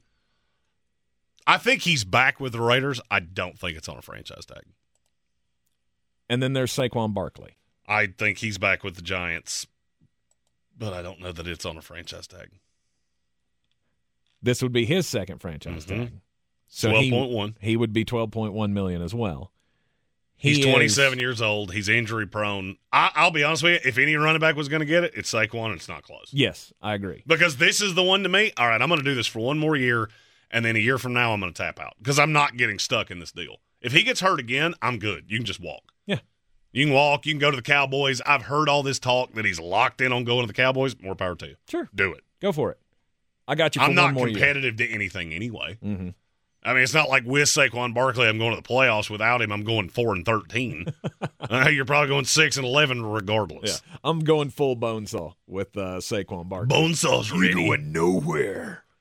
I'm keeping you in in the building. I'll do it for a year, and then after that, just let you walk. Let somebody else give you the deal because I'm not doing it. Josh Jacobs is, to me, I'm good. I'm paying premium premium for a guy coming off the worst season of his career. Not happening. I'm good on that. Uh, you told me earlier, I guess it was last week, that Leonard Williams is too old for Seattle to use the I tag on be him. shocked if they use the tag on him. okay. I mean, now look, there's always one that catches me. But I would be if you told me Seattle was using the tag on somebody, I would bet it was Jordyn Brooks, not Leonard Williams. Mm-hmm.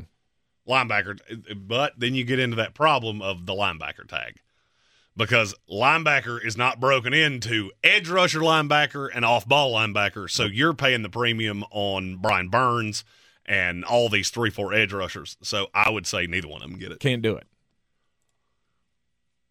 Then Kyle Dugger from New England, I sixteen million for a safety. I struggle to believe it. I do. I struggle to believe it. And look, he's been good, but if I was tagging anybody in New England, it'd be Michael Onwenu. I'd rather have the lineman than the safety. And is he worth nineteen million dollars? Onwenu? Yeah. Absolutely. Okay. Absolutely. Now the question is, do you have to tag him as a guard, or are you allowed to tag him as a as a tackle? Because that is that gets into a nebulous point of yes, offensive linemen are tagged universally, but it's not quite that simple. Really? It There is a breakdown for position. uh, there was, there's not anymore. Okay. but there's always been a thought. Okay, I'm explaining this poorly. Onwenu is not going to want to take the across the board because he plays guard and tackle. So sometimes offensive linemen get butt hurt and in their feelings because you're being tagged as an offensive lineman, not as a guard or a tackle, or in his case, a guy that plays both. Mm-hmm. A lot of times, offensive, it, it- it's not that the number is going to change, it's the number that he wants in relation to what he's going to get. I explained that poorly off the jump. Okay. I'm afraid the franchise tag with Onwenu could start something that you can't finish. And then next thing you know, he's out on the open market and you lose him for nothing. Okay. Did did that make sense after I explained it? Yeah, a little. Okay. it's it's confusing, but a little. Uh, and then He played only- he played tackle last year. Offensive linemen are blended across the entire line. I think he wants a bag, and he deserves a bag. Mm-hmm. Especially after he slid in at tackle last year, he had never done that in his professional life. But if I franchise tag him, does he sit out? Does he hold out? Could. Could. If you look over the years, look how many of these have been problems with running backs and offensive linemen. There's a reason for that. Okay. Uh, and I only had two other names on my list as candidates to be tagged. Jonathan Greenard. That's one. I Houston. don't. I don't think so. I think it's more likely they take Jared Verse or Laiatu Latu or. Um, I don't think Dallas Turner's going to fall to him, but Jonathan Greenard's really good. yes, Am I paying him twenty three million dollars No for shot. a year? No shot. No, I, I'll I'll be glad to reach a deal with you for Mm-hmm. 17 maybe. Maybe I'm even a little low on that, but Uh, you're high for me. he's not twenty three million. He's not twenty three million dollars. Uh, and then the last one, you go ahead. He's your guy. That's Bryce Huff. It's Bryce Huff, and I would probably throw. I, he's the one that I could see getting the transition tag because I want right of first refusal, and I'm not going to lose him for nothing. Here's where I would be if I'm the Jets. You haven't developed a whole lot of homegrown talent, and this was an undrafted free agent that you brought in and he developed into this. He's gonna get a bag somewhere, and I understand you can replace him with Will McDonald. I get that. I'm also not going to blink at paying him $20 million because he's worth that for a year. So there's a great chance to me that you tag and trade him. I just I think you can recoup that second round pick you're missing for him because he's so highly thought of around the league. And if you can't get the deal, then I bring him back. And I'm I'm in a window with Aaron Rodgers. Didn't work well last year, but this is another usable piece, and I'm not losing him for nothing. I'm just, I, I refuse to do it. Again, Jonathan, or, or excuse me, it's Jonathan Greenard. Bryce Huff. He uh, he was what a league leader in pass rush win rate for the last two years. two years in a row. He was a percentage point better than Micah Parsons last year, but he only played 41% of the snaps. Who's going to get the tag? Who doesn't? Uh, I think there are going to be a lot of tags, and of course, we will cover them all right here in the Sportsocracy on ESPN Asheville. Showtime Sports and Mountain Graphics have teamed up under new ownership by an Asheville native to better serve our community with the finest custom apparel and unique branded items at the best price. Showtime Sports and Mountain Graphics can customize whatever you, your team, business, or local group may need through high quality screen printing, embroidery, and laser engraving right here in Asheville. Free personal delivery within Buncombe County and a reduced delivery fee anywhere in Western North Carolina. Visit ShowtimeSportsAVL.com and MountainGraphicsAVL.com. Your one stop custom apparel shops. We're back counting down to kickoff. Let's look at today's three keys to premium pre-gaming with Beast Unleashed, presented by Monster Brewing. Number one, beat the heat. Unleash the beast with bold, familiar flavors, zero caffeine, and zero sugar. Number two, running the option. There's four to choose from White Haze, Peach Perfect, Scary Berries, and my personal favorite, Mean Green. And number three, at 6% ABV, Max Protect. Always drink responsibly, and you must be 21 or over. Beast Unleashed, available at your local retailer. On the weird scale, there's Vegas, there's Florida, and there's Asheville. Let's get weird, Asheville. Back of the Sportsocracy on ESPN Asheville, and um, well, yeah, there are a lot of weird things that um, that you could say about Western North Carolina. This might be one of the weirdest I've ever heard.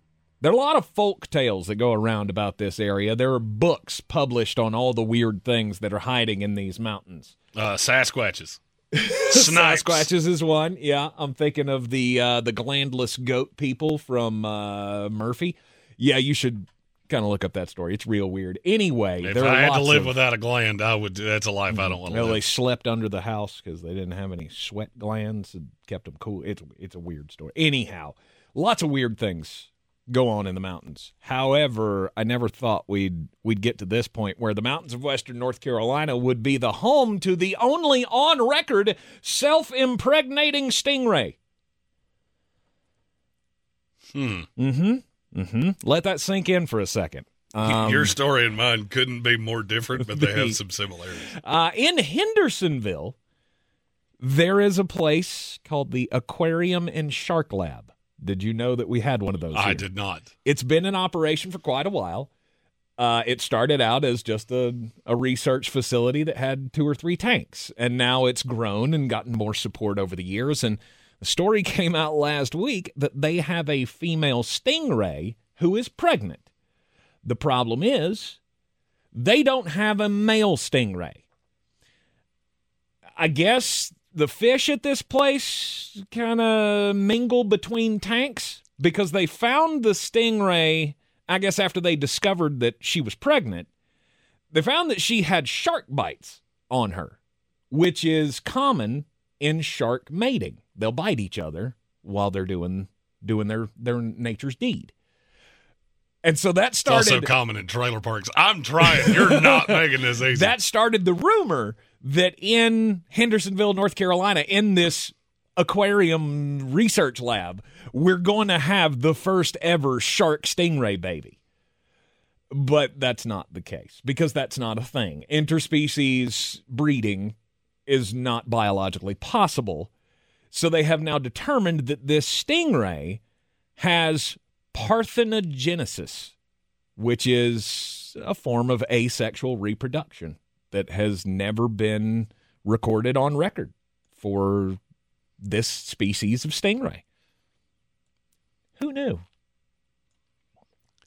I didn't think there was ever a time where there would be so many jokes that my brain would just control alt delete itself.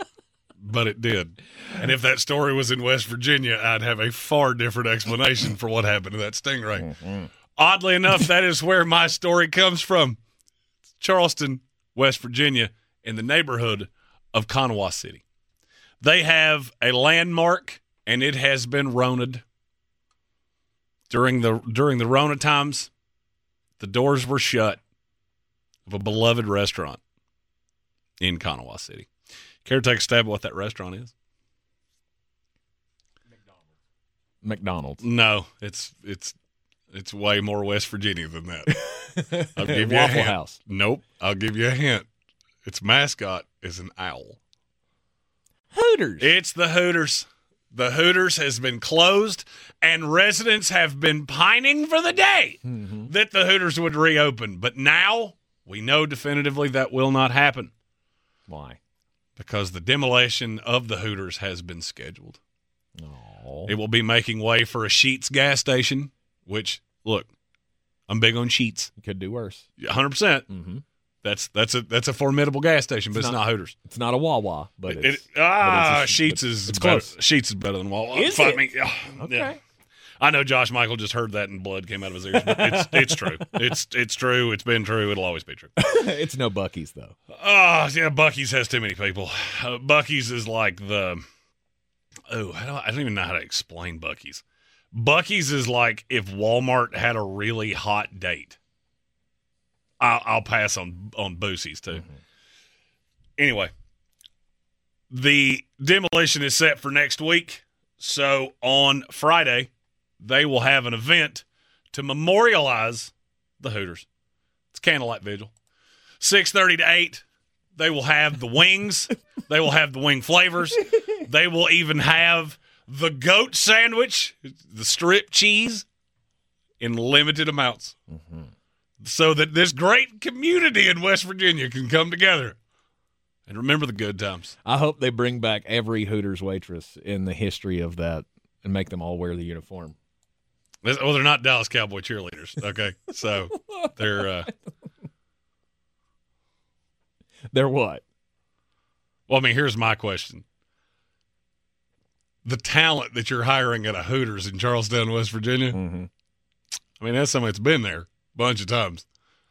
It's kind of like the day shift at the Trophy Club. Like, ah, you know. Really in a college town? Um. Yeah. Oh no, I guess that's Morgantown. Yes, Morgantown is the- Charlestown is. Charlestown has a college too, though. I think it's community college. I was gonna say it's West Virginia Tech Community College, and nobody wants to see what's going on with that. You ever hear that Tom Segura bit about when he was sent to the other store to pick up his tidbits? it's kind of the same principle. you should go to this other store. That's a weird thing to say to your best customer, but I'm listening. Uh, Show me what you got. Stephen Tao, um, he says uh, Wawa is top tier. Sheetz is third rate. Mm, I don't know about third rate. mm. It's a little, a little harsh. Well, I mean, it's no QT, I, that's where I was headed. As somebody that worked for Budweiser for a while, I can tell you QT has got all the rest of you just smacked. Although uh, Sheetz, I believe, is making its way into North Carolina. is it now? I want QT to make its way into Asheville. I did see an article the other day that uh, I guess it's probably because Josh Michael liked it, and you know we're friends on Facebook, and so I see his the things that he likes. That there's a Wawa that's coming to the Raleigh area, so he was all excited that maybe we're going to get one. I feel like we're going to get a Buc-ee's first. I don't want a Buc-ee's. I, I have no desire for Boosie's. Okay. You just wait; they're going to put a Buc-ee's in over near the Asheville outlets, and it's going to completely just destroy every uh, more than it already is the traffic over there at Malfunction Junction. Yeah, I'll You pass. just wait. I, I'll pass with all that. We're going to put it right next to the new Tanger outlets. Buc-ee's to me is like if a trailer park had a high school reunion every day Mm-hmm. with trinkets and beavers. Tell Although when I say it that way, it sounds like a, a party that I would get an invitation to. Just feel like they, they probably got the property over there for a Buc-ee's. Uh, it is the Sportsocracy, and this is ESPN Asheville, I 92.9 FM. While we were in uh, at the Senior Bowl, I tried to get Mullet Senior to stop at a Buc-ee's. Mm-hmm. He looked at me like I was like I had four heads. Oh, he like, didn't. I'm not doing Did that. you explain to him the greatness of the Beaver Nugget? Have you ever met Mullet Senior? He, in terms of I don't love people, he makes me look like Mother Teresa. he needs out. you. He needs you to stay six feet. He was doing six feet apart before COVID ever started. Ah, like, I I, need you th- that way. If ever there was. I need you to lay down on the sidewalk, and if when you lay down, your feet and your or your head would touch me, you're too close. Okay. All right. And I respect that. The I co- respect that. the college football playoff board of managers has made the big decision. We have decided on a format for the 12 team playoff. It's the 5 plus model. It was the right way to go. It was the only way to go in I was my about to say, opinion. what was the alternative? we will discuss it up next. The best season of the year is here. Tailgate season.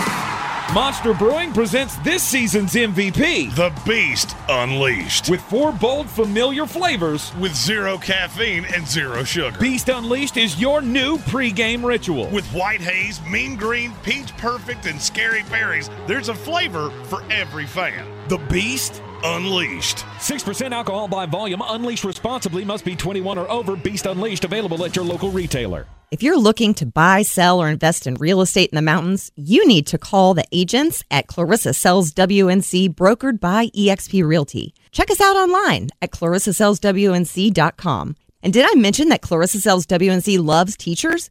We love teachers so much, we're giving back 25% of our commission at closing. For more information, contact us today at 828 774 6343 or clarissasellswnc at gmail.com. The Ingles 2024 Southern Conference Downtown Dribble and Kids Fest presented by Champion Credit Union will be held Saturday, March 9th, 9:30 a.m. to 11:30 a.m. at the Roger McGuire Green at Pack Square Park. The Downtown Dribble will feature interactive games, inflatables, pep bands, cheerleaders, and a parade. Each participant will receive a basketball, Downtown Dribble t-shirt, and a ticket to the noon session quarterfinal basketball games. Check-in will begin at 9:30 a.m. at Roger McGuire Green. To register, visit downtowndribble.eventbrite.com.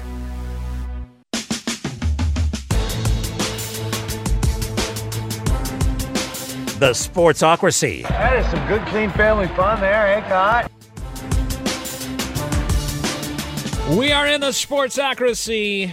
ESPN Asheville, the College Football Playoff Board of Managers got together and unanimously approved yesterday the 5 7 model for the 12 team playoff. This is this is the model that guarantees a spot for a group of 5 champion.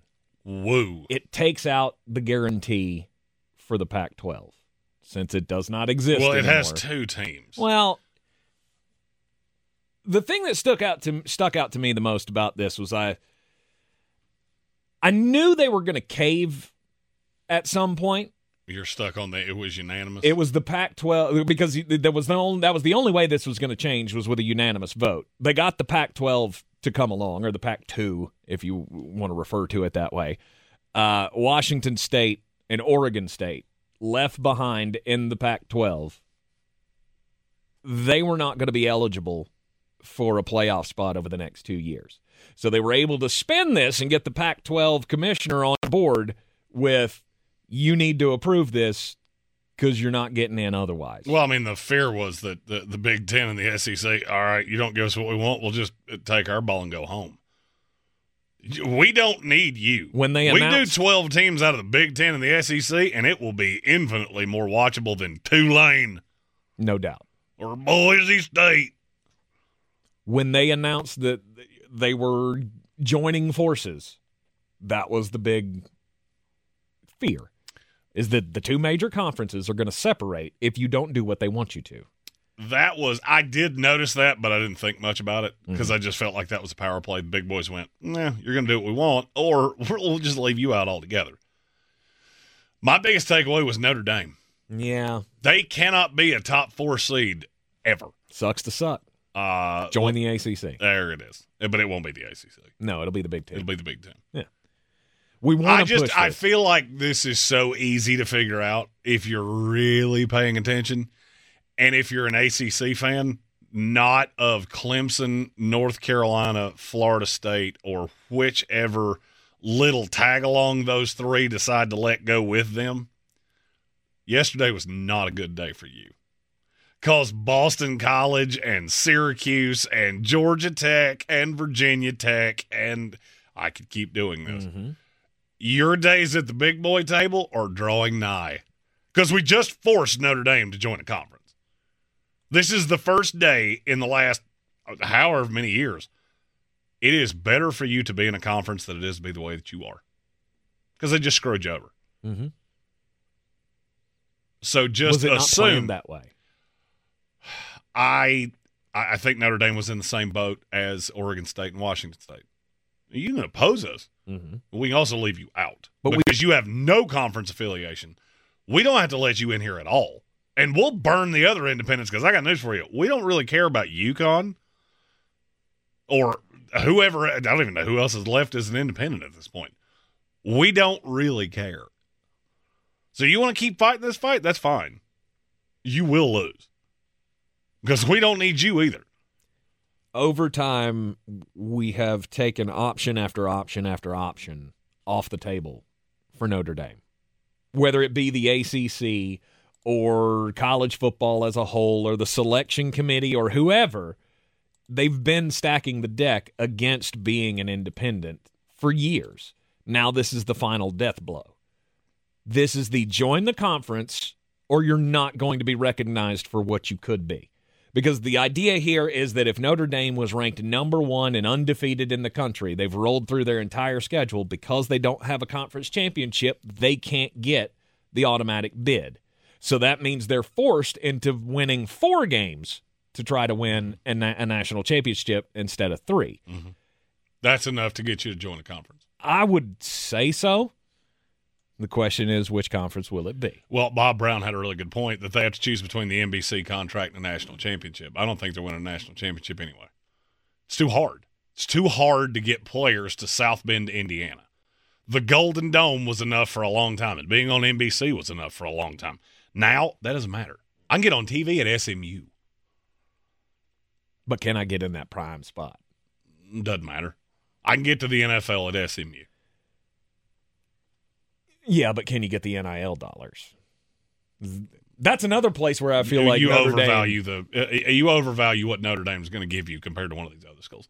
I'll go ahead and tell you, in terms of total spend, Ohio State's blowing Notre Dame out of the water. Mm-hmm. They're not even in the ballpark. Notre, I'll put it this way: Notre Dame's closer in NIL money to SMU than they are to Ohio State. Than they are to Ohio State. but they can't be forever. Mm, I yeah, feel like can. you have to join that. You have Yeah, to join can. the parade. Notre Dame will go down as they have with every one of these fights, kicking and screaming. Mm-hmm. Because they think they're better than you, because it's so rigid, rigid academically, and that's why you've been left behind. But now you're going to have to hop on board and go to the Big 10 Mm-hmm. The question is, who will they take with them? I think Florida State's a given. I think North Carolina's a given. Clemson's the difficult one because Clemson has some work to do to get that invite. They're they're not academically the kind of institution that the Big Ten tends to take.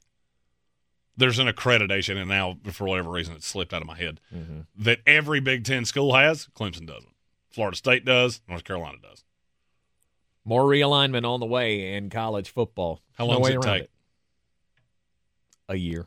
I'll say it happens before this season starts. Ooh. That would have to take some maneuvering in court, wouldn't it? For Florida State. Depends on if you're willing to pay.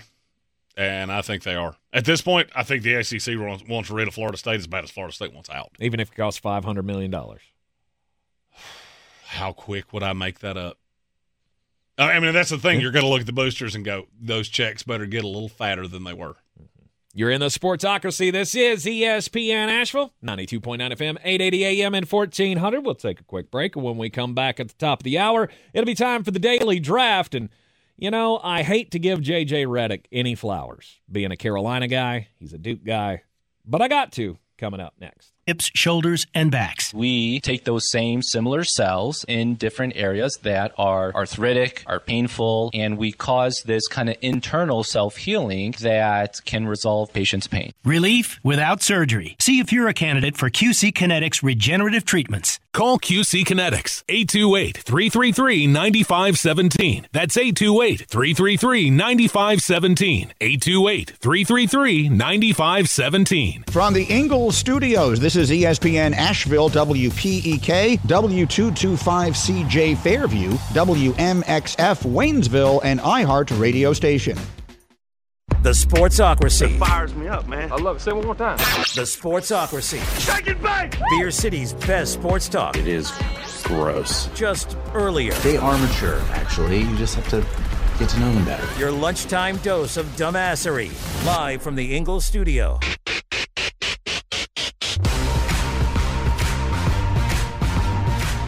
You're in the Sportsocracy. This is ESPN Asheville 92.9 FM, 880 AM, 1400. The Sportsocracy heard everywhere on the iHeartRadio app.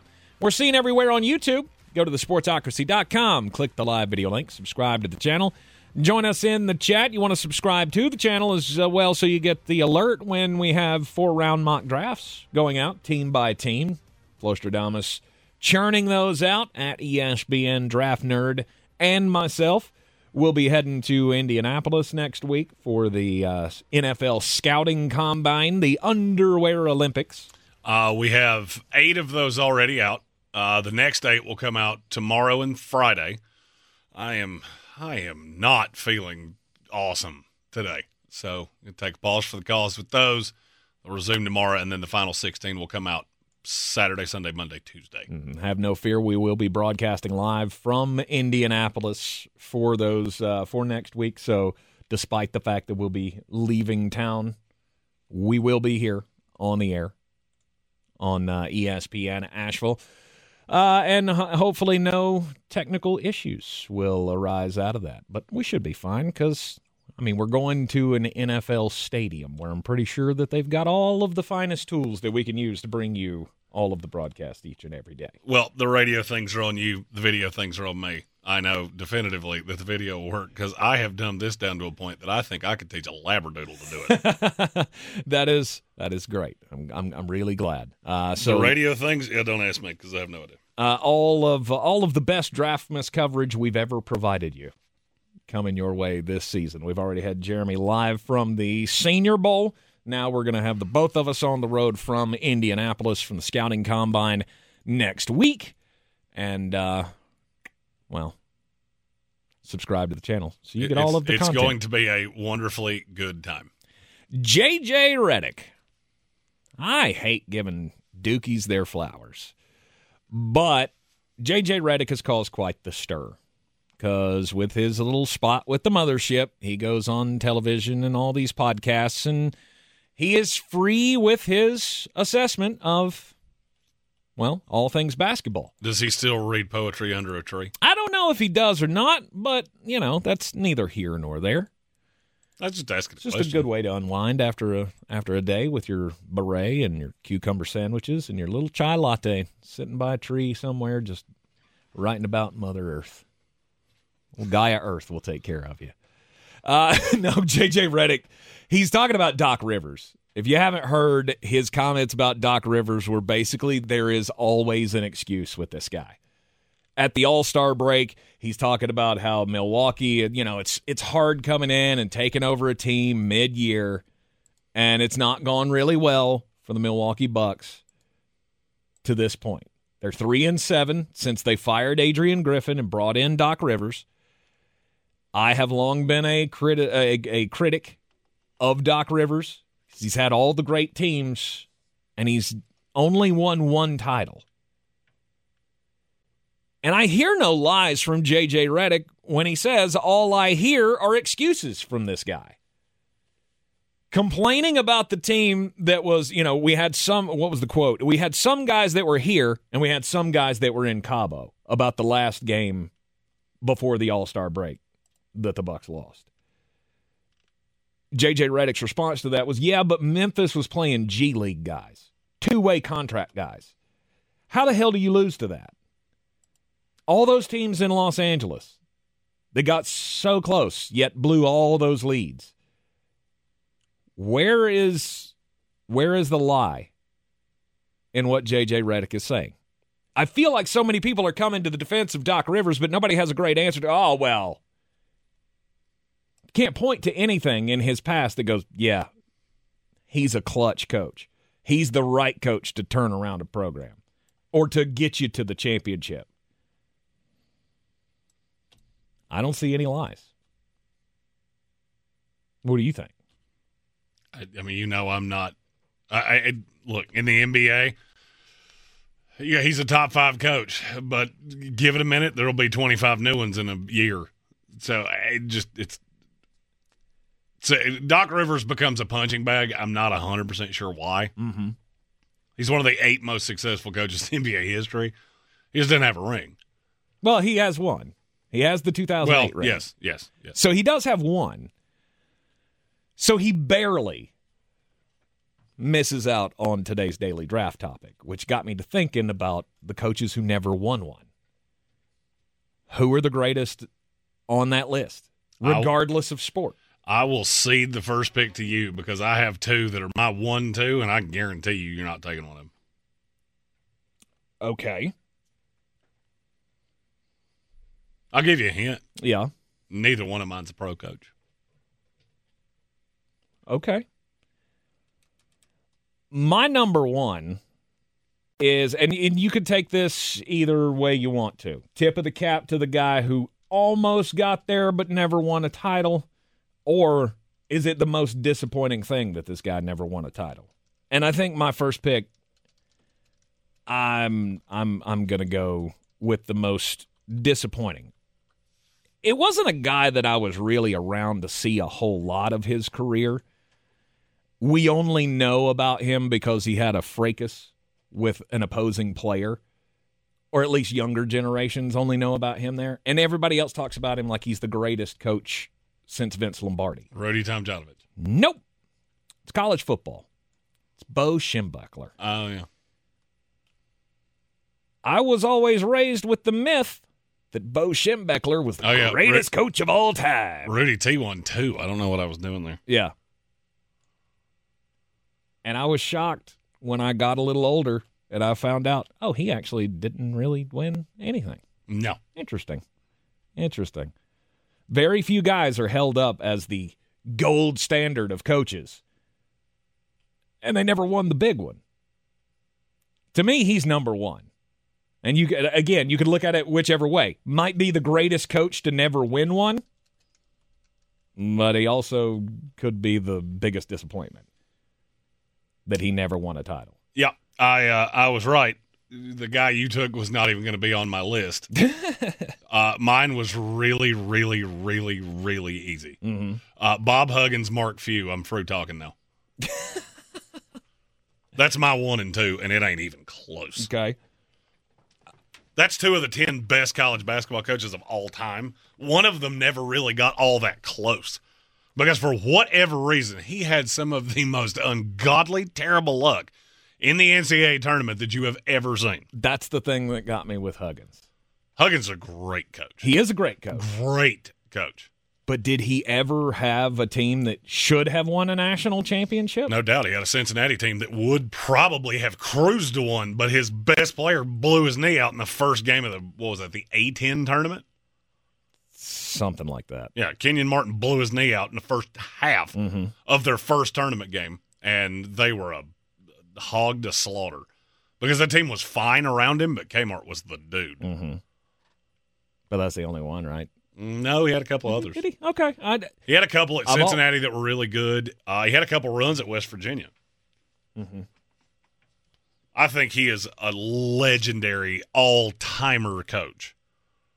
Uh, and I think Mark Few actually might be better than him. Mark Few is better than him, in my opinion. And he would have been my two. For me, Because how those many- were clear in a way. How many times? How how many times you going to be here? Well, I would say it's it- however many times it's already happened because it looks like it's gotten late early. Well, it does. It, this year is not a banner year, obviously. Which for- is for funny the because it's Gonzaga not a program. banner year, and I think they're 17 and 8 or something like that. Played the toughest schedule in America, and they may miss the tournament. That's which is dumb. Mm-hmm. Oh, we got to get a 14th Big Ten team in. Shut up. Tell me why nobody cares about your sport until March. Mm-hmm. Uh, he's been. I what? hate the NCAA so much. He's been to the national championship twice, and has not won it. He's been to the final four like four times, and not He's been a it- one seed. I don't even know how many times. Well, they were the joke. To me, they were the joke for the, the for the early 2000s, right, and and, and the early teen, early 2010s of okay, you're going to be a number one seed because you're going to roll through the Pacific Con- Coast Conference, West Coast. West Coast Conference, whatever. Okay, so you're 22 and whatever, and you're going to go in and lay an egg in the first round or second round or They got to the Sweet 16 many, many, many years in a row. And they were recruiting high level talent. but that was always where you were capped out. He's You a were- great coach. Mhm, he is I'm always coach. shocked they were able to keep him that long. Geographically isolated in a bad, irrelevant conference. Mark Few's a great coach. Mm-hmm. All right. My next selection. I'm torn between a couple of NBA coaches here. My first one is Jerry Sloan. That one's solid. He was he was in Utah for 29 years it felt like. And he got so close so many times.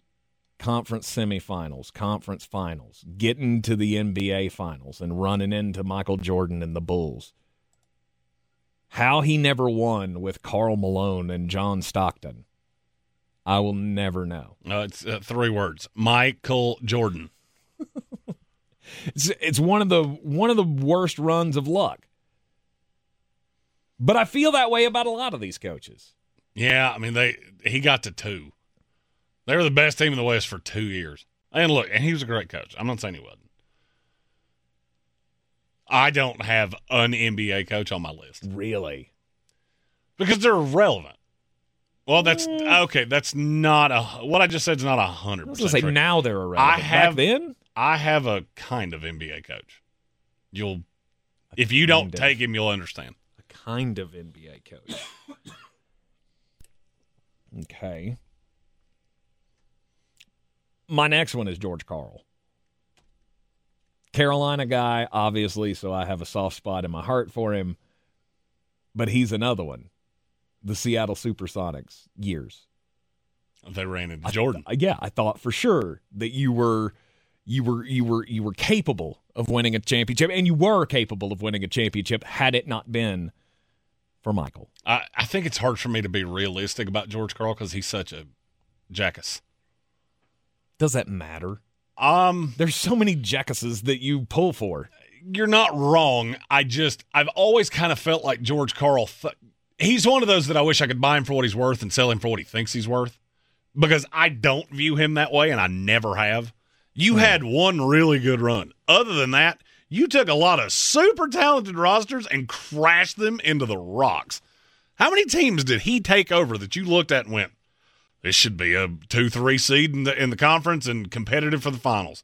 And he never got even kind of close. Really? Look at all those Denver Nugget years. Mm-hmm. Those teams were really good, and he made them look really bad. I mean, they lost in the first round of the playoffs a lot. They were in the playoffs every year. He did lose in the first round every time except for one, where they were able to make it to the conference finals, but never got to the big one. So there's one.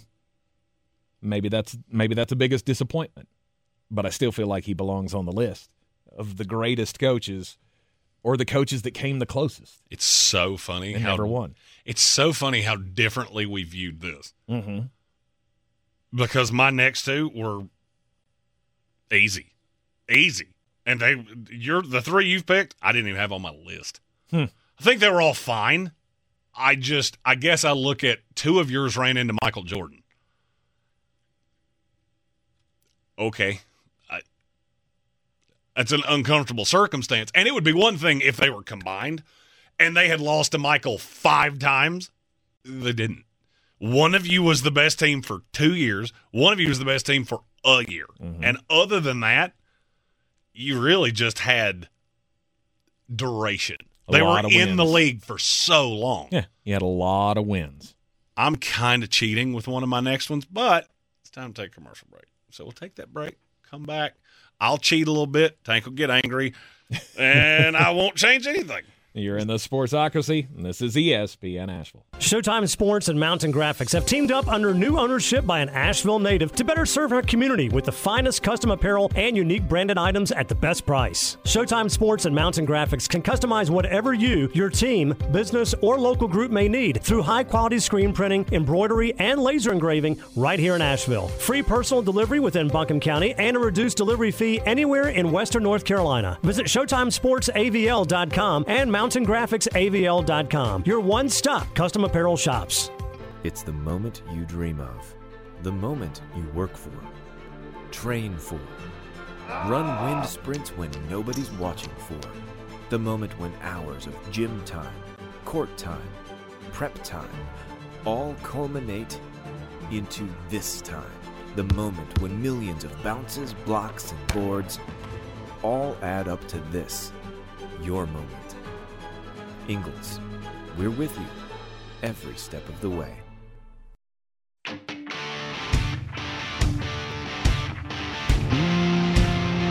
The Sportsocracy. Why are you smiling? Because I love football. It is ESPN Asheville, and this is the Sportsocracy. We're in the midst of the daily draft today, and well, JJ Redick's comments about Doc Rivers that there's always an excuse with this guy. No matter how the deck is stacked in his favor, when his teams don't win, there's always an excuse. Stephen Tal in the YouTube comment said, "Yeah, but JJ talking about talking bad about a guy who gave him his best years is kind of crap." I, I don't I don't think I agree with that. I mean, just because you played your best basketball with him as your coach, does that mean that you owe that to him? That you owe? No, he owes it to who's employing him to be honest. That's where. As but is a- he not being honest? No, if he doesn't being- believe I- that I- he's a great coach, I'm agreeing with you. Oh, okay. Thank you. All right, I just wanted to clear that up because I don't, I, I don't think this is just JJ throwing shade to throw No, shade. he's being honest. Yeah, he's saying this guy is not the guy that everybody makes him out to be. Yeah, what's funny about Doc Rivers to me is that there's two camps, and I don't think either one of you are right. People either give him way too much credit or not enough, and there's really no in between. If he had not won that title in 2008 with the Boston Celtics, he would have been my number one pick here. As we're talking about the coaches to never get it done, he is a great coach. I give him I, I give him flowers for that. But you are the ultimate choke artist when it comes to being a mm-hmm. head coach. There's no shaking that, which made it ridiculous to me that Milwaukee would give up on a guy that they just hired six months ago to bring this guy in. And I think it's absolutely hilarious that they're three and seven now and going, what did we just do? Well, you also seem to just gloss over some of the things that were happening in Milwaukee. there it, were other it things. didn't matter if it was Doc Rivers; it was going to be somebody Mm-hmm. Because that had gone to an ugly Sideways, point. Yeah, yeah. So I told you I was going to cheat a little bit All right, because let me- technically, Let me recap the picks Okay. before you get into that. So so far in the draft, I've taken Bo Schembechler, Jerry Sloan, and George Karl was the best slash most disappointing to ever get it done. You've taken Bob Huggins and Mark Few, which clear great choices for college basketball. Now your thumb on the scale, names on the door choice is what? Because technically this guy did win one, but I'm going to give the preface. Uh, it's pro Jim Harbaugh. Ah, good one. I'll take it. I'll accept. I think he is an elite head coach. And if you look at his record, look, he wasn't there long, and I'm really anticipating a, a good run with the Chargers here. But if he doesn't win a title with this roster, I think there's a possibility that he goes down as the best NFL coach that didn't win one. Because you really think about it, there's not a lot of them. Most of them won one. Mm-hmm. There were some that didn't. Like who? Well, we may get to the, one of those. Well, I mean, I got Coming up I, I got one coming up. Okay, It's Marv Levy. that's that's one. Yeah, I don't think he's that great of a coach. I never did. I think he's a great man. Mm-hmm. I think he is really likable. I did just watch the four falls of the Buffalo Bills, and I'm not gonna lie. Just call your Buffalo Bill fan friends and just tell them you love them. Like watching that documentary, I'm like, good lord, no wonder you people drink so. Huh. I don't think I could have survived one of those. You had four of them in four years. Ugh.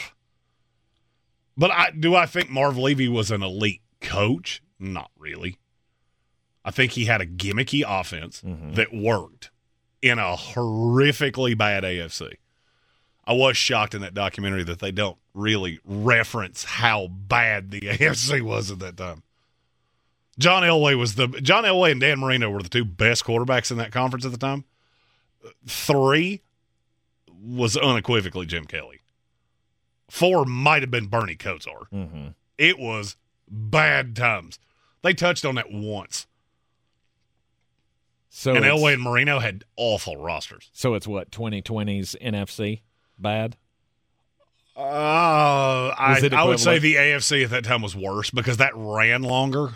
That went from 85 to, God, I think New England in 96. That the NFC won every single Super Bowl for like 11 years. Mm-hmm. I don't know that we're going to have that with the AFC. I won't be shocked if it goes pretty close to that.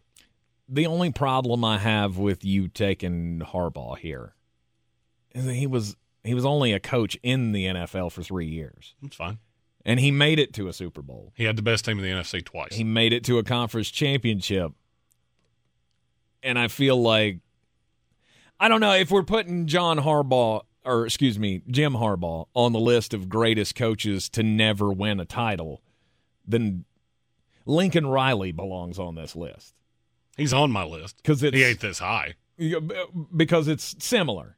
You only been around for three or four years at this point. Lincoln Riley has done less with more than probably any coach in college football. Mm-hmm. The problem is, I don't think he's all that great of a coach. I never have. I think he's a great recruiter, and I think he is a great promoter. I don't think he's a great coach. Ryan Day comes to mind. Ryan Day was born on third base and acts like he had a triple. Mm-hmm. There's another name I'm waiting for you to say because I know you're going to take him. Let's see who your two picks are. Okay. Who's your second pick after Harbaugh? Marv Levy. Marv Levy. Okay. That's a good one. I'm not going the Marv Levy route. I'm going Dan Reeves. He took two teams to Super Bowls. Mm-hmm. He had John Elway. Obviously, that was the stretch you were just talking about of you couldn't beat the NFC. You were just the deck was stacked against you. I always thought Dan Reeves kind of got screwed that he never had a great personnel guy. Mm-hmm. He was gifted John Harbaugh. And then or uh, John Elway, excuse me. and and then he led was it Chris Chandler? Yes. who Jamal was the, Anderson. who was the quarterback of the Atlanta Falcons to a Super Bowl. He was a great coach, but I think he was he kind of falls into that same Jerry Sloan, George Karl. Just ah, you got you got unlucky. Yeah, Dan Reeves falls into. uh, He's the antithesis of Jim Harbaugh. I never thought he was elite, but man, he did it for a really long time. Mm-hmm. It's kind of the same thing with Marv Levy. He just didn't go to four Super Bowls and lose. Yeah. And I'm going Marty Schottenheimer.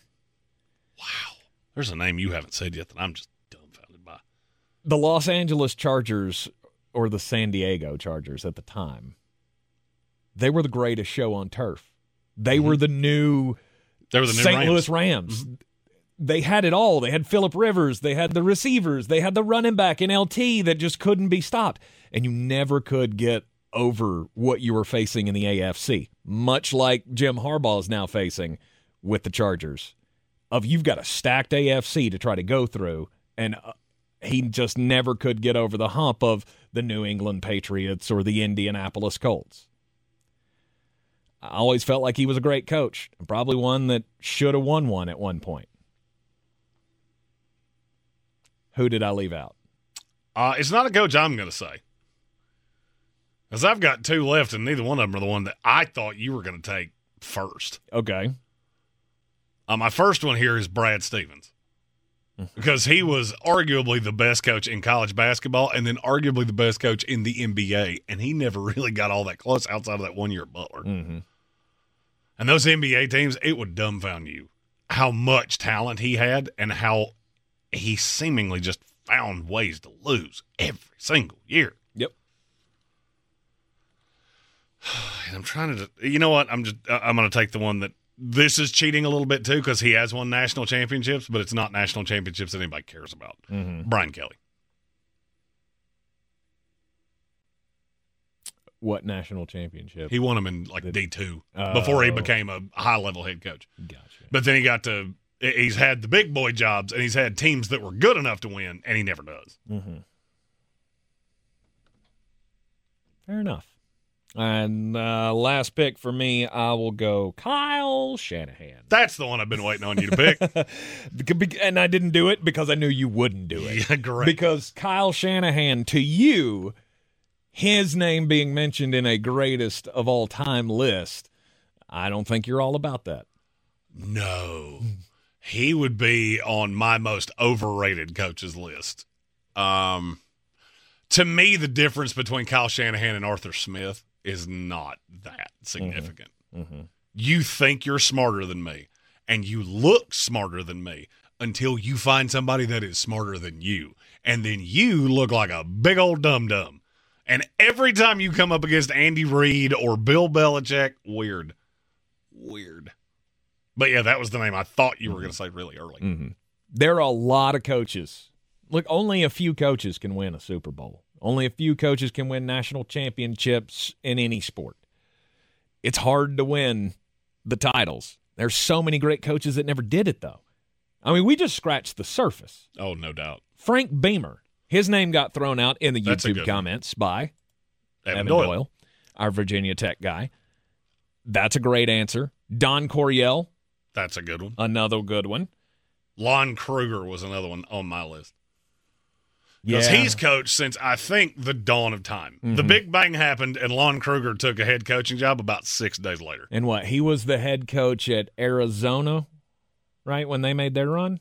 Uh, he was right? at Oklahoma. I don't remember all the schools he coached. He coached Lon's lot. been at a bunch of places. He coached at a lot of them. I know he's been at Illinois, Oklahoma.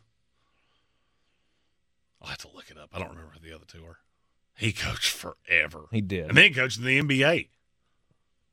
I don't remember that. He was with the Hawks for about 15 minutes. okay.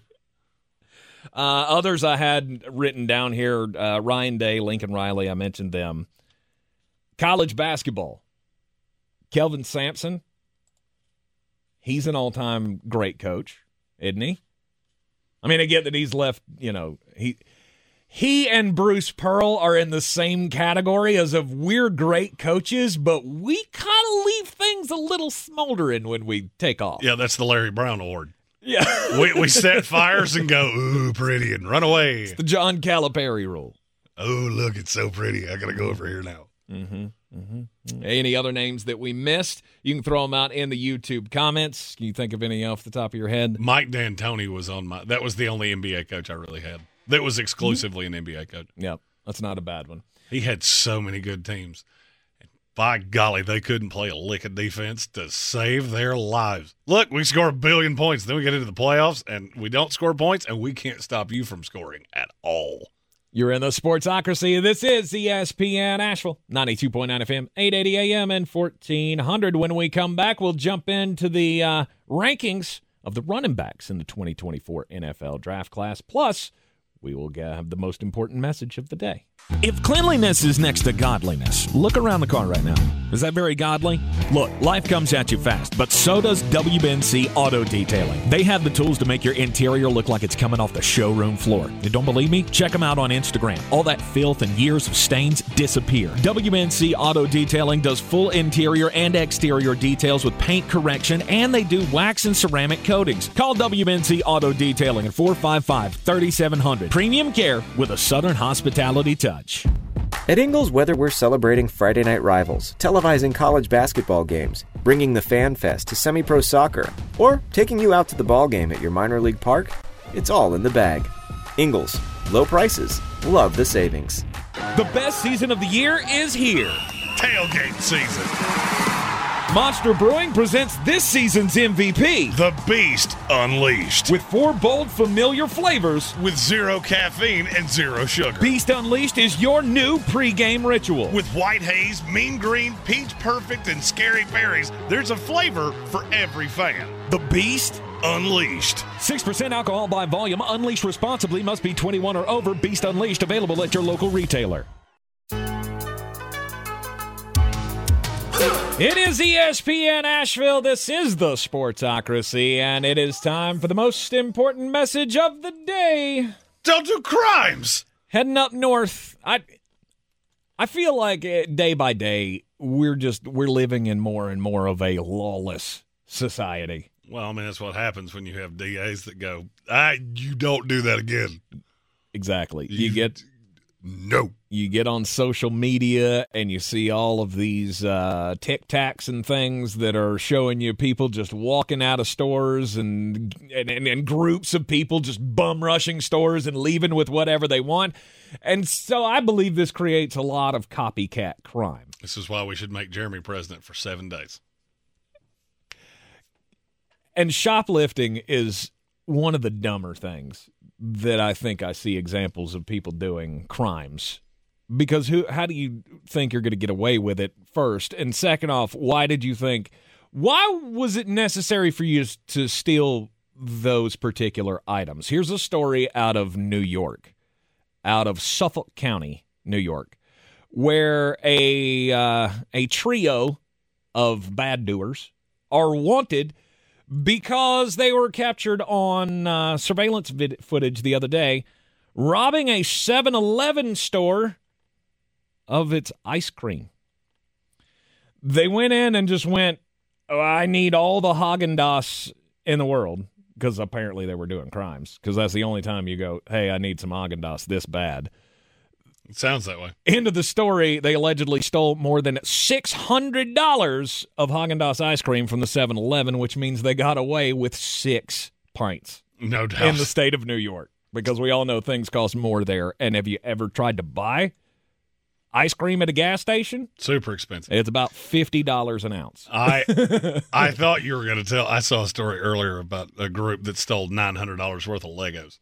Nope, I didn't see that story, but I did see this story from Blair County, Pennsylvania, where a guy walked out of a Walmart with over $1,100 worth of bacon and shotgun shells.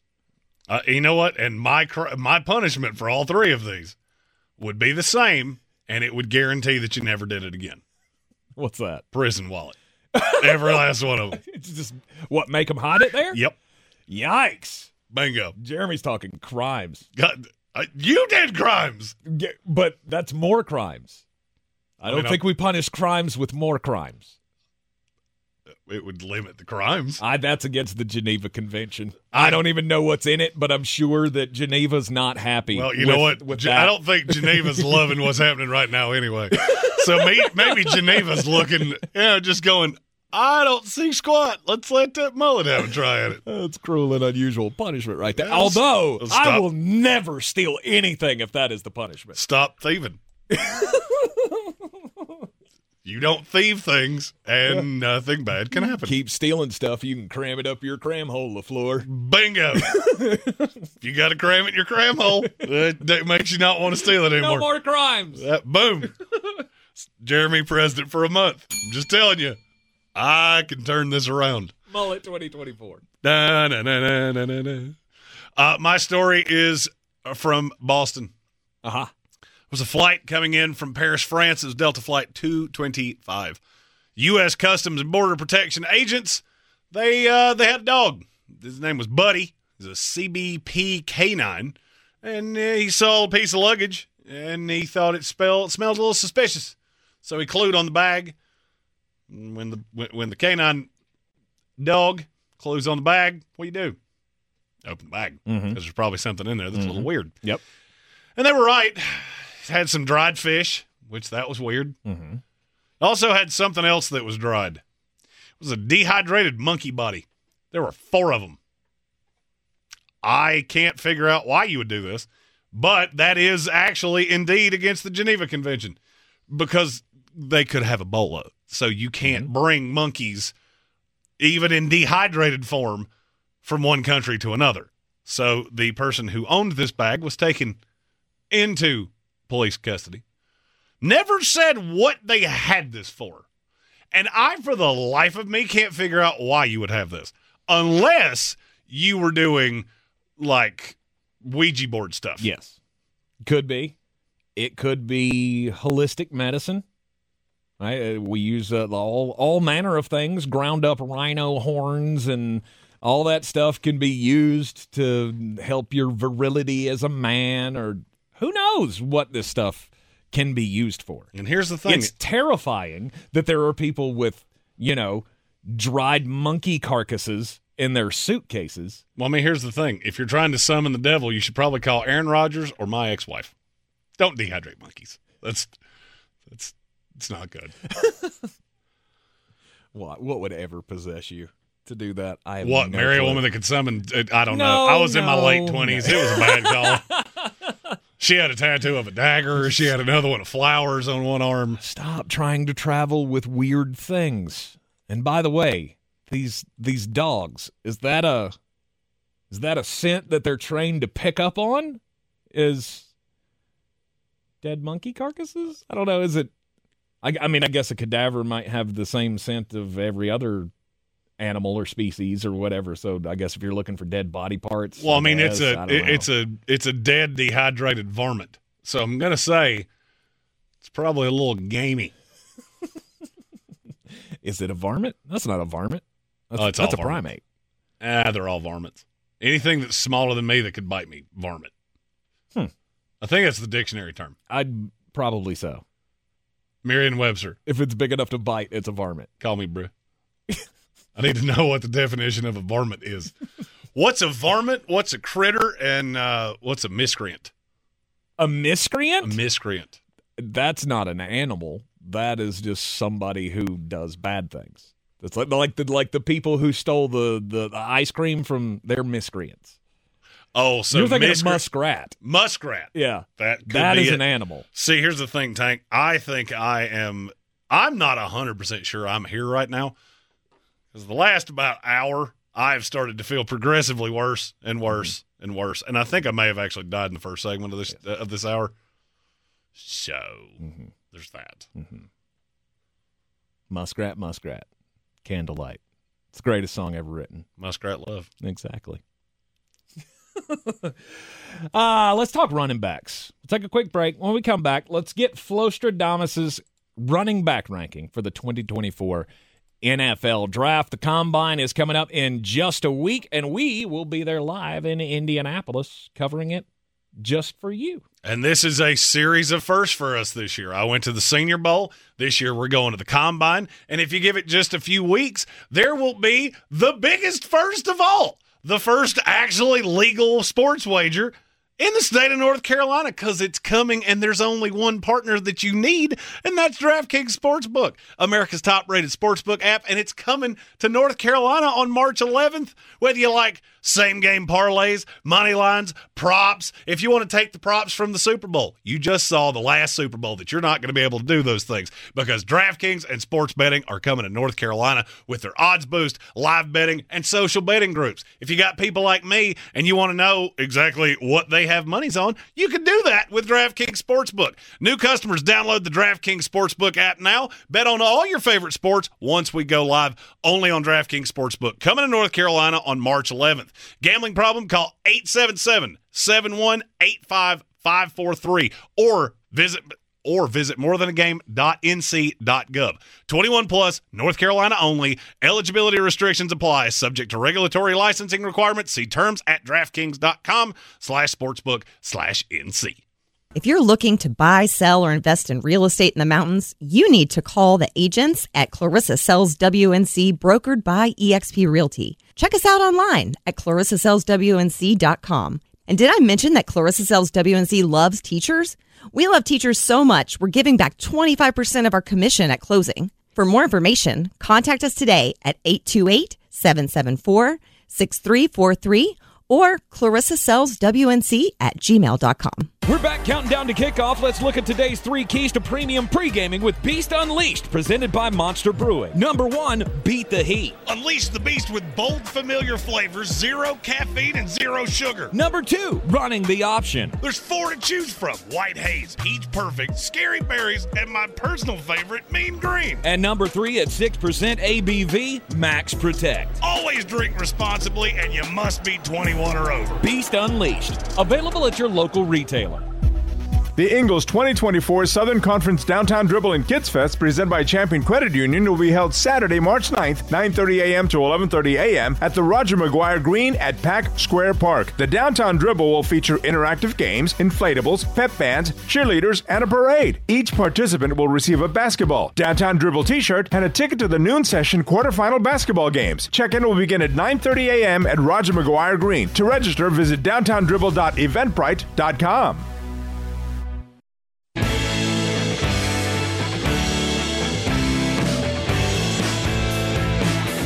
The Sportsocracy. Pull up your pants, take off the bra, and be a man. Back in the Sportsocracy on ESPN Asheville, the 2024 NFL Draft. Well, it's still a ways away, but we've got all the rankings to do. We've got pre combine rankings and mock drafts and all of the things, and we will be live next week in Indianapolis, Indiana for the NFL Combine. So excited. So much more excited about this draft season than I was, oh, I don't know, a week ago. Now that I know we're going to be on the ground for the Underwear Olympics. It's going to be a very cool week. Glad that we can experience it with you here in the Sportsocracy. 2024 running backs. There's not a first round talent. There's not a second round talent. There's not a set. Really? Huh. Jonathan Brooks was the only one that I felt good about putting in the second round, and then he blew out his knee. Not your boy Trey. I don't have him in the second round. He may go there. I don't have him rated there. Look, you know I push running backs down anyway. Yes. I would not feel comfortable taking a running back until the third round. Now, Trey is my number one running back. That's Trey Benson out of Florida State. Mm-hmm. Ideal size, really good pass catcher. To me, Trey Benson can do practically anything you ask. All of these guys, to me, I'm really curious how fast you run. I am more excited to see the running back group in Indianapolis than I am any other group. Because of the speed is going to determine where they go. Is well, not necessarily that. I just I want to see. I want to see who distances themselves. I mean, you can see. I sent you my rankings. That's every draftable player I have, offensively. You can see how many running backs there are, and it's quite a number. Yes, there are quite a few. But I'm I'm looking at guys like Will Shipley. All right, there was a time that we thought he was going to be a pretty high draft pick. Mm-hmm. Not now, because he was not good last year, and he just never seemed to improve. But He was, was- that Dabo Swinney? Was that constantly changing offensive scheme? What was it? And I feel like the combine, you get the chance to ask those questions, and then we get to see you in just as you called it, the underwear Olympics. Mm-hmm. And I feel that way about a lot of these guys. Will Shipley never did anything in college to really stand out as an elite running back on the Oh, I national scale. I don't know that I agree with that. Really? He had bursts where I looked at him and went, "That's a guy that can play in the NFL." But he never got better. And that's where I'm looking at Trey Benson and Jonathan Brooks. You're my one, two, and there's not a three. I'm curious to see if anybody can take that mantle because there's so many behind him. You know, Blake Corum's my three. I don't love him, and I never have. I heard a lot of people talk about him last year. Uh, He'd be a first round pick if he came out. No, he wouldn't. Too small. It's not just that. It's just what do you what exactly is it you do? I don't see an upside with you. You scored a lot of touchdowns behind one of the best offensive lines in the le- in the country. Mm-hmm. He's a. I mean, he, he's a guy that finds the gaps. He's got breakaway speed. And that's all well and good. I think every guy on this list that's in front of you would be able to do the same thing. Okay. He's got good hands. Good, not great. Yes. Mhm. But he's one that I could definitely see his former coach having an interest. I we we do that. I feel like, and I feel like we're going to do that with every Michigan Wolverine, and it's just well, the Chargers will be interested. I don't know that that's the one I would want. If I'm the Chargers, I'm looking at Braylon Allen or Marshawn Lloyd or Bucky Irving. That's what I'm after. And look, I have Corum ahead of all of them because he's good at everything, but he's a jack of all trade, master of none Mm-hmm. that's where this gets to is that I feel like every other running back beneath him, you do one thing really, really well. And I'm not sure you do anything else even serviceably well. That's why my force Kimani Vidal. I saw enough of him in Mobile to go, I don't know what it is you do, but I like all of it. I want all of it to play for my football team. Uh, he is. He's not one that I've seen getting any kind of hype yet. Uh, that Except might be from you. That might be why I've trended on uh, uh, in the state of Alabama two times. Oh, Because. Troy's official athletics page keeps sharing things that uh, I I put out because I love him and I love Javon Solomon. Two guys that we're going to try to get interviews with while we're in Indy. No big deal. Mm-hmm. Got a lot of new friends to talk to. What what makes Kimani special? Oh well, I mean, I put you up against the best of the best in the Senior Bowl, and you made many of them look absolutely silly. I mean, I'm not going to sit here and tell you I was breaking down pillar to post Sunbelt tape throughout the entire year. I've gotten to some of it now, and I like what I've seen of him on tape. I saw it in front of my own eyes. I saw what you can do with a football in, in your hand. It's close enough that I could reach out and touch you. Mm-hmm. Uh, you've got Kimani Vidal at four. Yes. Marshawn Lynch or Marshawn Lynch. Marshawn Lloyd. Marshawn Lynch would probably be higher than five. Marshawn Lloyd is at five, the running back out of USC, and that won't be the last time I do that. I feel pretty certain. Yeah, it's pr- a great chance of that. Uh, Lloyd started at South Carolina. Um, I, I think he's a really good pass catcher. I'm more curious of what else he can do. He's a bowling ball. We have a bunch of those in this class. Short, squatty, stalky guys. Mm-hmm. It just so happens that to me, he's my favorite of the bunch. Unless you consider Trey Benson one of those, in which case, then yes, he's. I don't know that I would consider him to be a bowling ball. He's not. He's just real, real, real good. Yes. After him, Emani Bailey from I TCU. Him. I liked him a lot in the game. He was the biggest riser from the game. In the Senior Bowl. Yes. Because it was like every time I turned around, he was getting another touch. And Mm-hmm. it was solely because the the team he was on, they figured out our quarterbacks are awful. This is the best player we have. This is the only shot we have of keeping this game competitive. And he did quite a nice job of it, in spite of the fact it took about eight plays before they went. That's all they got. It's just him, purple helmet, kill. Couldn't do it. I like the size and the physical tools of Braylon Allen. Yeah, Braylon Allen's one of those. I call that uh, hotel lobby player. If you saw him in the hotel lobby, you'd go, "That dude right there is a football player." Then you see him on a field and go, "Hey, what happened to that big gigantic dude I saw in the lobby?" Because this dude runs timid, and I don't know why. I want to love him. I really do. You just wish he was more physical. I do. Use the use your natural skills. Mm-hmm. Use your size to your advantage. And now it could be he was just very strangely placed with, you know, the, the upheaval at Wisconsin. He had a lot of Luke Fickell coming in. well, he just had a lot of up in the air that you're not used to at Wisconsin, and I think he might have been a victim of that. He could go to an NFL team, and three years from now, we just go, "How is that not everybody's 2 Mm-hmm. or three overall?" Because the college tape was not very good. Will Shipley after Braylon Allen. Yes. And then you've got Audric Estime here. He's one that I look at and I go, that that guy to me looks like he's he could be a pro back and a pretty good one. Yeah. Especially short yardage situations. But that's the thing is, I think he's almost a glorified fullback. I compared him to Natron Means in a video that we did earlier in the last couple weeks mm-hmm. because that's who he reminds me of. In short yardage, short burst, I think he's fantastic. My question is, what else can you do? Because I don't think he's going to run particularly fast. I don't think he's got top end speed. So there's definitely a role for that. I just don't know that he can get any higher than that. I think there's a great chance he ends up lower than I have him right now because I, I'm pretty confident I'm going to walk away liking Bucky Irving better than I do right now. Ray Davis was spectacular in Mobile, and and Dylan Laube, I've already told you, he's one of my favorites in this entire class. Mm-hmm.